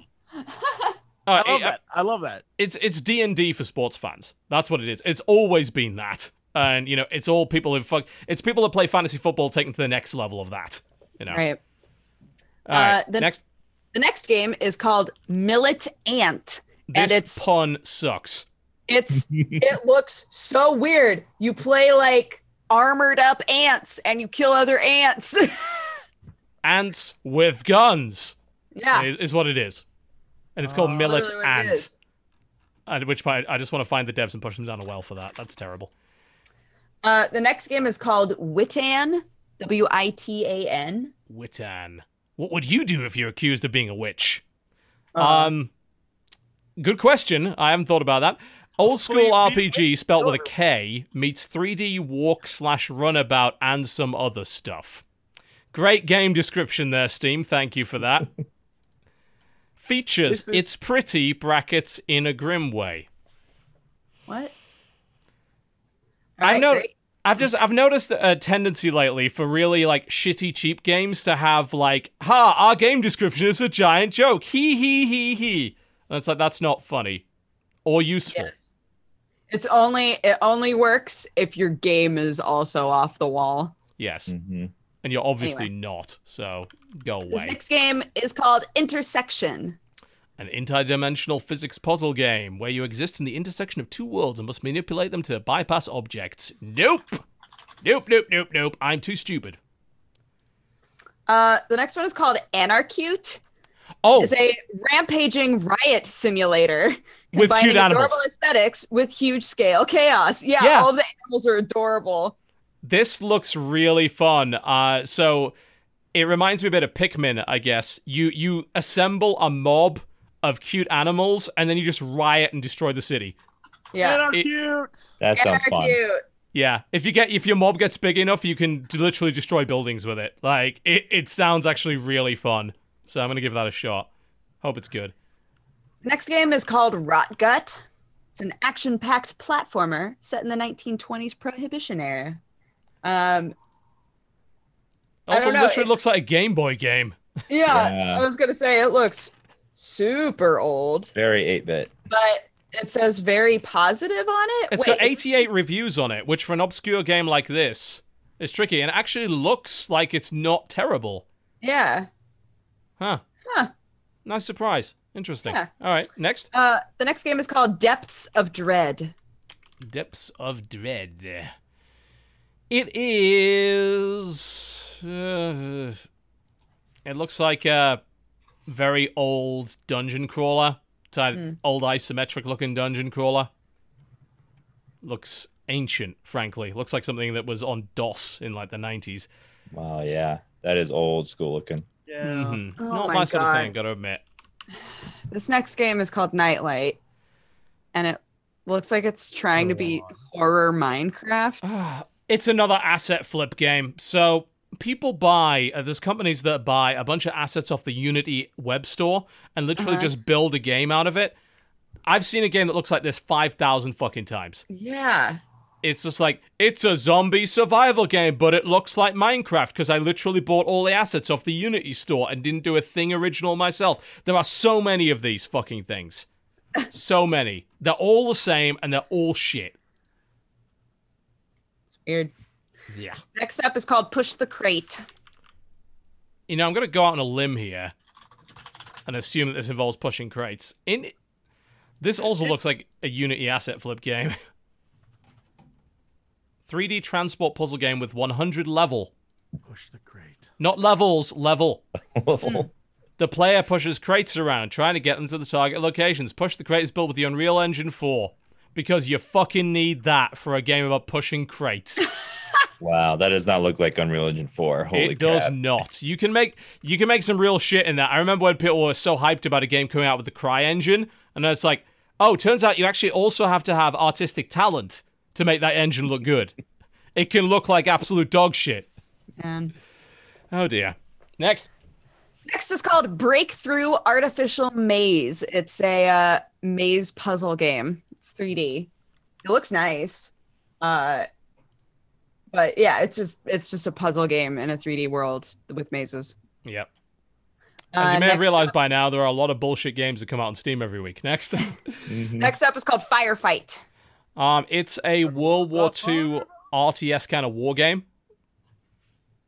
Pretty basic looking graphics. It's apparently kind of like the old close combat games. Remember those from a while ago? Yeah, that's exactly what it looks like. Hmm. I might try this out. I actually like the close combat games. They were really cool. It looks very basic, but it might be quite fun. Next. Next up is called House of Alice. Huh. Uh, Oh, this is uh, um, like a musical based. Is this what this one is? it says No, that it's it's one where you're just like put into a really nice house and you can like walk around this really nice Oh, house. this what I thought this was at all. I don't No. know what the shit that is. It's think it's, it's a like- VR walking sim early A access VR thing. kind of like escape into a beautiful Yes. home game. It's an experience. I mean that that's that's the thing with VR now. You know, there are some experiences that are kind of neat, you know? That might be quite relaxing. It's like, "Hey, you got a shit house for 20 minutes. Now you don't." yeah. Come to the House of Alice, where we make you feel bad for your shitty possessions. Uh, the next game is called Super Mutant Alien Assault. I actually played this last night, and it was surprisingly cool. Um, it describes itself as a Super Crate Box clone. It's Okay. not quite that. Like it does. It doesn't seem to have all the same mechanics, but it's got a beautiful pixel art style. It's colorful as fuck. It reminds me of a Super Nintendo game, like uh, con- like uh, Super Contra or something like that. Uh, it has some really fun weapons. It has a bunch of unlockables. Actually, I only played it for about 20 minutes, but I was actually enjoying myself with it. It's got a bunch of unlockable modes. It might be worth it if you're looking for a kind of super crate boxy arcade action game, and it's like nine Yeah. bucks. It's the art. I mean, uh, someone did some really good pixel art for this game. It's so colorful and looks so cool. The explosions look great. When the fucking aliens splat in big blood, it's like this is Super Nintendo all over again, you know? So, yeah, don't dismiss that one based on its stupid name. It's actually pretty neat. This next one is called The First Spark. It's supposed to be the Uh. sequel to something called The Last Photon. Yeah. As to what it actually is, all the screenshots say text from the new story will be here. That's over what I was and gonna over say. again. All of the screenshots Oh, look like they were God. from the alpha. They really do. Oh dear lord. Uh, I'm so confused. I, I think it's a puzzle platformer from what I can tell. Yeah. Yeah. Next. All right. Uh, next up is called Warzone. really original sounding game. Uh, hmm. This, I think it is a kind of Hunger Games battle royale style game, from what I can tell. It's like eight players go through four gates. Just make sure to get your guns before the others. So it's a multiplayer battle royale, I think, Okay. from what I can tell. Cool. I think. The next one is called Hero. It's a 2D platformer game that uh, is very simple in its art style. It doesn't look like there's anything super unique about it. Who knows? Yep. Uh, Next. the next game is Necropolis, which, Yep, we which we talked talked about. Um, the new Ghostbusters game came out today. This looks terrible. Like Oh no! it's 50 bucks with Really? yeah, with DLC on launch day and it just looks like a top-down co-op twin stick for $50. And it's a fucking film tie-in game. Of course it's probably not going to be good. Man. They sent me right. code for that. They uh they are brave men or women in this case. We'll see. Um, Next, The next game is Tank Battle North Africa. I assume that's a Looks like a top-down tank tank, battle game. Yeah. Well, that's self-explanatory. Mm-hmm. Hex-based combat. Yeah, it's it's tank strategy. There's quite a few Yeah. of those. Next. On July 13th, we have Toys of War. Hmm. It is. I'd love to know what this actually is. I think it's a. Is this a competitive action game? What the fuck does that even mean? I think it's just like a top-down arena multiplayer game where you play different military toys. I think that's what it is. What I can tell. Okay. Uh, the next game is called Under Night in Birth X Late. And this fucking series. it, it, it looks like it wants to be Guilty Gear really it's bad. It's an anime fighter, is what it is. It's not Guilty Gear. Yeah. I, I've heard good things about this series as a fighting game, but it, it's one of those anime fighters that have a kind of very limited appeal. So, and it also has the stupidest name in existence. Yeah, So, I don't. Ah, whatever. Uh, next game is called Pixeloids. okay, Pixeloids. It's a top-down retro shoot 'em up. Looks like if Atari was good. Next, Next up is Beat Ninja. Beat Ninja is a rhythm-based VR game where you cut up music. Actually, Ah. sounds fun. the, didn't they also release um, Fruit Ninja VR this week? Oh, That's- did they? Yeah, apparently it's getting surprisingly good reviews because I mean the Fruit Ninja gameplay with the VR and the dodging and the slashing actually Yeah. sounds like it would be fun. That sounds like it would be fun for Mhm. sure. Man, if Fruit Ninja became the killer app for VR, what a world we'd live in. Uh, next up is called Ragdoll Runners. Ragdoll Runners is oh god, physics-based track and basically it's QWOP crossed with track and field. Oh lord. Fuck that. Okay. well, the next game is called Gravity Cat. It's it's just a very simple pl- puzzle platformer where you're a cat. Okay, Uh, after that is Aquamoto Racing Utopia. it's a jet ski racing game. Great. Uh, I love the idea of jet ski racing games. And also stuff like, you remember Hydro Thunder from ages ago? That arcadey uh, speedboat game? That was awesome. I love, and Wave Race, of course. Everyone remembers Wave Race 64. Mhm. I hope this one doesn't suck. It'd be nice. Next up is a game that I actually played before called Crush Your Enemies. This game is really fun because it's like a it's like a take your army and kill the other army game, but everything is on one screen. You don't have to move around Yes. at all or like keep track of where people are. It's all just on one static screen and it's very fun. Yeah, it's an arcadey kind of RTS with an interesting sense of humor. I Mhm. found. Um, I'm gonna play the hell out of this. I think this looks really interesting. There's also seems to be a bit of a revival lately of uh, arcade RTS. There's a game in development right now from the guys that made uh, Monaco called Tooth and Tail, which is a really awesome looking. The animals are at war and they're wearing like World War One gear. There's like rats in gas masks and shit, and it's a it's a sort of simplified RTS based around that idea. And it seems like this might have a similar notion to that, where it's like people like the idea of strategy games, but strategy games are really hard. Let's sort of let's see if we can make them easier to play. Um, there's also a demo available for this, so yeah, I'm gonna check this out. This looks pretty great. Sick. The next game is called Alteric. Uh, it's a puzzle platformer where you're a square. Great.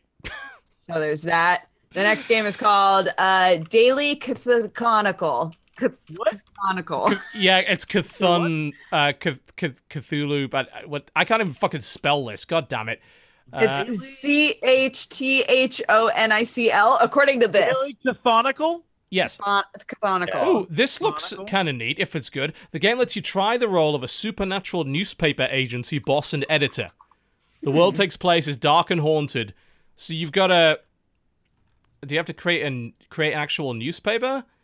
Um. you have to send journalists and investigators and occultists out to investigate shit for your newspaper, but everything's like H.P. Lovecraft, so everyone's getting horribly murdered by space monsters. So that sounds interesting. That might be good. Hopefully, that's one of those games that like no one thought of, like Papers, Please, where it- Yeah. it's a great idea and it ends up being a great game. Hope Yeah. so. The next game on July 14th is called The Agency, Chapter One. It's a uh, kinetic mystery novel and puzzle game. Anime bullshit, basically. Yeah, definitely anime bullshit. We do not name the next game. The next game is called Rochambeau. Great, there we go. That's fine. Rochambeau. I mean, is that literally just rock paper scissors? Probably. It is a oh, it is a free arena fighting game based on rock paper scissors. Ah, Okay. I don't know if this is any good. I like the art style. I think it's like a nicely. It looks pretty neat. I mean, it looks like a flash, a f- what kind of one of those um Kongregate games with that that kind of art style. But I think it is literally a fighting game crossed with rock paper scissors. All right, sure. uh, next is House of Snark Six and One. We already Bundle. did this, didn't we? Yeah, they pushed that back.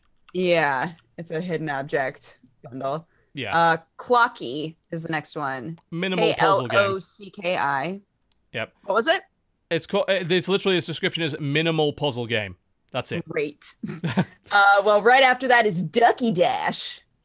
Ducky Dash. Ducky Dash. Ducky Dash. Duck, not Ducky Dush. Dush isn't a word. Ducky Dash is a casual racing game. Oh, Jesus Christ, you play a fucking rubber duck. Oh, Thank Great. fuck for Oh. that. Next.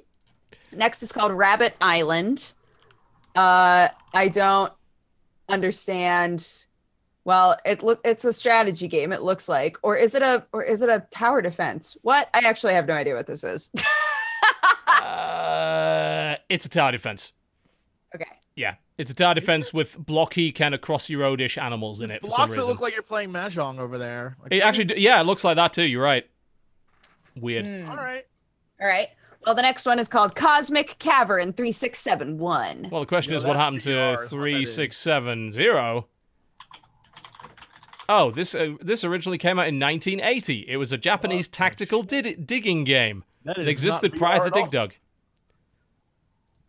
I've never heard of it, but apparently this in this influenced uh, a lot of different games, and apparently the guy that made it was the guy that did the art for stuff like Pac-Man and Galaxian. What? So like he's old school. Yeah. Interesting. Next game is Soviet Monsters Ekranoplans. It looks it's a it's a sh- ship game. Oh, it's plane ship game. Plane game. Manage resources and staff to keep your craft operational. Interesting. What else is it though? I don't know. It has exciting tell. and realistic missions and faithful handling, except I don't know. I think that I think this is a seaplane game. Yeah, that's what that's why I was like ships, planes, plane ships, plane ship planes. It's claiming about realistic handling, but I'm pretty sure none of these things exist. I'm looking at this as like that is not a thing that existed ever. That think Some you're of those trying to, designs are janky. Like Kerbal Yeah. space space program your way into making Yes. a ship and then fly it around on missions. I guess is the I I think that is what it Float is. it around, Yeah. float it Yeah. around on missions. Uh-huh. float it. Uh, the next game is called Dead Age. I bet it's a zombie game. Yep. Uh, survive the zombie outbreak with Final Fantasy like turn based combat and permadeath. Manage survivors, craft materials, make difficult decisions. And apparently it's got FTL like non linear elements to it. It actually doesn't look awful. I can't imagine why I'd ever want to play a zombie game that had a Final Fantasy like combat system, but okay. Sure. why not? Next up is called Crime Secrets Crimson Lily, which is a hidden object game. Oh, you didn't let me use uh, my powers. I was going to call that. Next. Next up is Push Me Pull You. Oh, I've heard about this. I've heard about this too. I don't remember what it is though. it's a weird ass multiplayer game where you're all joined at the waist. It's a kind of a mixture of Snake and wrestling. It's like it's a weird multiplayer game. It reminds me of uh, Mount Your Friends a little bit. Right. Uh, apparently, it, it, it's it's in the veins of Sports Friends. It is apparently very very enjoyable in a local setting. Hmm. As far as I can tell, it has no online multiplayer. So It looks Alright. weird as fuck. The characters remind me of Cat Dog. Yes, yeah, I got that vibe too. That's so Uh, silly. Yeah, it'll probably be fun though. The next one is called Quell Zen. It's uh, just a chill logic puzzle game. Sure. Um, the one after that is Shadows of Kurgansk. Well, that's Russian. Hmm. It's an early access zombie survival game. I think. Fucking damn it. Oh dear. Yep. That, and it's in early. Stop making these! Please! Hmm. None of them are good. Next. Next one, this looks awesome to me. Is called Blasters of the Universe. It's a VR shooting stuff game. This looks like it would give me like seizures. God. it's so colorful. Yeah. But it looks like you have a shield on one hand. Yeah. If, if you can actually like hold your shield up and block incoming bullets and shit, that sounds like I'd play the fuck out of that. That's what it looks like, right? yeah, it's a shmup, but you're in VR. You have to dodge and you got a shield to block shit. Cool. Yeah. I I I'm gonna get this. This might be a reason for me to actually play some VR because uh, this actually looks good. You're right. It looks really Yeah. good. Too much going on in that. Maybe. Maybe. Uh, next up is called Search and Kill. I bet that's a very relaxing game. Oh wow, it's so edgy that it's not only search and kill, but it is search and kill with a skull and crossbones in the title. Oh. You know you're hardcore when you get emojis in your Steam title. This looks fucking awful. Uh, uh, it's a video game. Yes. For Right, all sure. fans of the multiplayer FPS. Not just some of them, all of them. Search for enemies and kill them. Will you make it? Maybe. Looks like shit. It kind of doesn't look brilliant. Next. Next up is called Raw Data. It's another VR game. Mhm. Um, it looks like it's a sci-fi VR game where you might be a robot. A robot or a robot? A robot. Are you just making up words again to sound Oh, cute? you might be a robot. I'm not Because sure. fuck, 'cause fuck you for that. It doesn't work. Go solo or team up with a friend in a futuristic techno thriller. Techno thriller. I've never heard that term before. Oh, I mean- yeah, yeah, techno thriller. Yeah, that's a great term. I love techno thrillers. Um, cool. Well, that looks cool. Uh, on July 15th, we have Domain Defense. Say uh, tower defense defense. game. It has four player versus and co op though. You know, I like uh, competitive tower defense. I think tho- those are actually quite fun. I remember playing like uh, you remember playing Wintermaul Wars in Warcraft Three. Mm-hmm. Yeah, that was the shit right there. The next game is called Might, but is very hard to find because guess what? There are lots of Might and Magic games. yeah. Uh, we oh, I found it. I found it. It is a team arena brawler with fast Okay. and fun combat. Choose from many different classes. It looks like it is. Yeah, it seems, from what I can tell, it's like a Bloodline Champions. So it's a kind of arena game, but with Dota style abilities. okay. Next, Next is called Exzeal. It is the follow up to Trizeal. And I think it's a bullet hell. It looks like a bullet hell to me. oh dear. Okay. The next game is called Muv-Luv, M U V dash L U V. There's Muv-Luv and Muv-Luv VR. M- Muv-Luv looks like anime bullshit. Uh, yep, it's anime bullshit. It's uh, anime booby visual novel is what it is. Whoa, Muv-Luv. Okay. Mov. There's also a VR version of Muv-Luv, apparently, Okay. Oh, no, that's totally different. That's which is not even close to the same game. Wow, that one's a shooter. What the fuck is this? That's so weird. That is weird. It almost It's looks unauthorized, like they've nicked some shit. Huh. All right. Next up is another bullet hell. It's called Witchbot Meglillo. Okay. Um, and yeah, it's it's another I don't think we have many bullet hell. game looking bullet hell game. Yeah, we don't have many bullet Uh, hell experts on the show. I think at this point, No, the next one is Adventure Lamp. a bouncy puzzle platformer about hat physics. Lose your hat over and over as you solve puzzles, smash slime, and hop your way out of a dangerous cave. Next, It's on his. I'll give it. Lose your hat over and over. I mean, sure. Is that a selling point? I'm not convinced, but okay. Lost my hat. Anything but the hat. Next. Next is called Bird of Light, an action strategy platformer with a twist. What's the twist? Place doesn't say, bridge does it? tiles to create paths through levels in the sky. How's that a Maybe? twist? That's not a twist. I don't know. The It's fuck is the this? I sky. don't fucking know. You're a little farm girl. You're doing shit. I don't So you're know. not a bird? What the hell's the point of that then? At least there's no zombies. I think we found the twist. The twist is that you're not a bird. Maybe you're looking for the bird. Your bird of quest light? is to find the bird of light Maybe the bird is you. inside. We can all be birds if we want to be.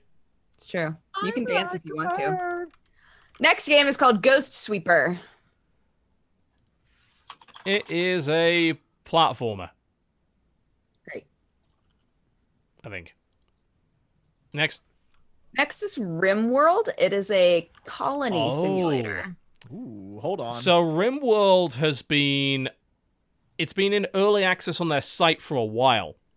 Mhm. It's uh, I saw quite a few like there's a few Twitch streamers that play this and it gets very popular because it's you know there's uh there's this holy grail when it comes to video games which is make Dwarf Fortress only not as impenetrable as Dwarf Fortress.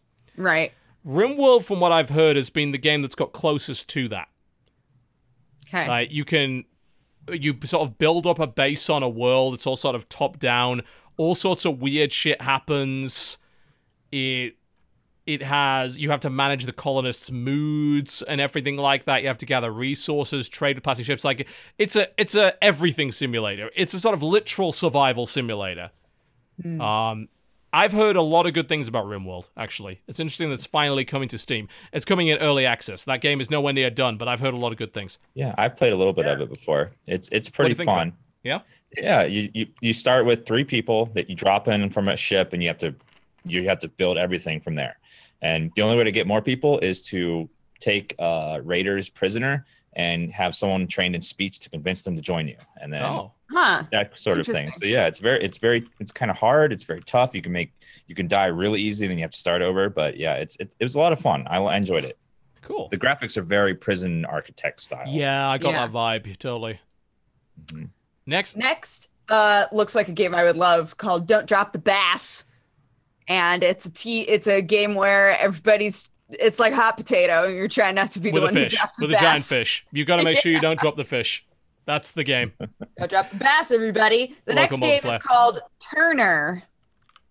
Turner, Hmm.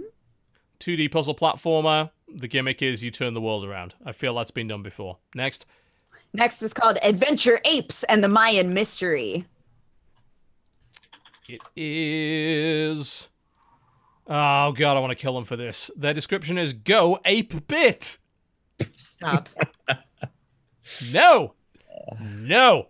Uh, it's apparently a Metroidvania game with monkeys. Next, Next is called Doodler. It's another just kind of platformy game. Looks like it might have some some interesting mechanics to it, but overall it just it looks like a very simple platformy Yep. game. uh, And then on the 18th we have a game called Jacob.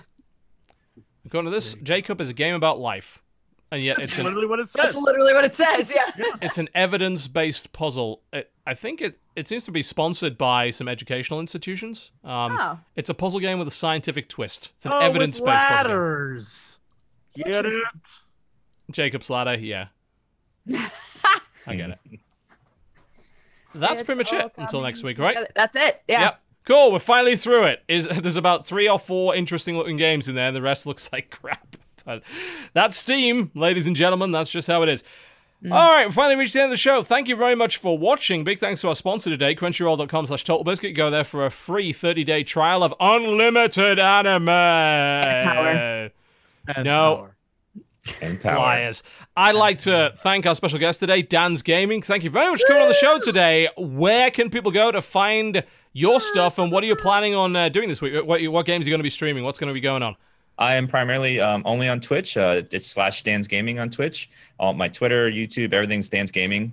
Um, so it's easy to find me. Um, I'll be continuing Morrowind this week. Um, and then trying out a game uh, probably tomorrow called Polybridge that came out today. Oh, I've heard of that. Yeah. Yeah, that game is really fun if you like uh, physics-based puzzles. Yeah. Which I'll be playing that tomorrow. Awesome. So that's twitch.tv slash DansGaming. And do make sure to abuse that global emote, which is DansGame with capitalized D and a G. Don't fuck it up because that's a very, very embarrassing for you. So yes, do, do go and check that out. Dodger, what's coming out on your channel this week? What's going on? Uh, I don't know stuff. Great planning. Excellent. Um, I yeah, stuff's like sort of up in the air right now. We're trying to finish up that dumb Sherlock Holmes game. Um, I'm gonna be recording with this guy. This wait, where is he? He- He's, he's diagonal. This guy. There you go. There you go. Tomorrow for his channel. We gotta. The internet's like, bro, what's the next episode? I'm like, I the got fuck none. is the next I got. I got no Gonna more. I got on you. so uh yeah, there's that. More Hustle Cat coming eventually. And you know, just just general fun stuff. If you'd like to watch my streams, they're at twitch.tv slash dexterity bonus. And I've been streaming five days a week now. So yeah. Come hang. Jesse. Yo, uh, shout outs to everyone going to Evo this weekend. I wish you the best of luck and I hope you have the most fun. This is the first year I haven't been in forever, but I have to work. You gotta do stuff. So uh yeah, streaming twitch.tv slash abuzi. Uh more stuff on the channel, the YouTube channel. So youtube.com slash Jesse Cox. And if you wanna follow me on Twitter and see me yell at you for being dum dums when I mention political things, by all means, at Jesse Cox. Also hashtag Team Valor. Join Team Red. Also, oh, hashtag this crap Team Biscuit. again. Hashtag Team Myth. Hashtag Team Valor. Team Valor. Yeah, yeah, yeah, yeah, yeah. We Hashtag need Team Other people on Game. One podcast to make it this equivalent. Sounds Yes. like a that sounds like a Team Mystic thing to say. Red or dead. Red or dead. Red already dead inside. Mm. Accurate. Yes. Uh, stuff's going out this week. Uh, my Necropolis video just came out. Uh, spoilers, I had definitely some issues with that game. Uh, if you're going to play it, I recommend you play it in co-op because in single player it's a bit it's a bit BS. Outside of that, I do have I got code for the coming this Ghostbusters game. do I want to play that? I really don't. Should I? Maybe. Uh, I do. Also, I, need to do Inside. Inside is, is a game that I have not got to yet. There's also a game called Lost Sea that we talked about, I think, a day or t- uh, t- uh, a show or two ago that seemed really, really good. I'm going to have a look at that. And there was a couple of games that did pop up in this, uh, this little. uh, Terraria. no. No, not that. No, Terraria. in this little release list that seemed kind of interesting. So I might be checking those out. I occasionally stream every now and again. I usually announce it on Twitter and I also announce it on the Twitch feed. So if you follow the stream, you'll be made aware of that. And that's pretty much it, I think. Thank you very much for watching the show. Very much appreciate that. And big thanks again to our sponsor this week, crunchyroll.com slash Biscuit. Big thanks to our guest, DansGaming. Go make sure you follow him on all the social media, all of the Twitch. Our guest next week, going to be a little bit of a change of pace. We are inviting Mike Futter, who is one of the senior writers at Game Informer, to the show. Who's been one of the oh, only journalists whose shit I actually still read because it's not awful. So that will be very interesting. He's been a long time listener to the podcast. Not We're going to bring him on the show. confirmed. Yep, Unlike I those confirm him. It's not idiots he awful. works with. Indeed. We're, we're going to Hey, rib him about friend? GameStop for hours on end. It's going to be very interesting. Thank you very much for watching, folks, and we will see you next time. Goodbye. Bye. Bye. My music's still broken, isn't it? So. we'll make the music. Now we're leaving. Co-option. We are leaving. It's the end of our show. It's Thanks for watching watching. Hang out next time on the show. Yeah. I think I preferred the silence.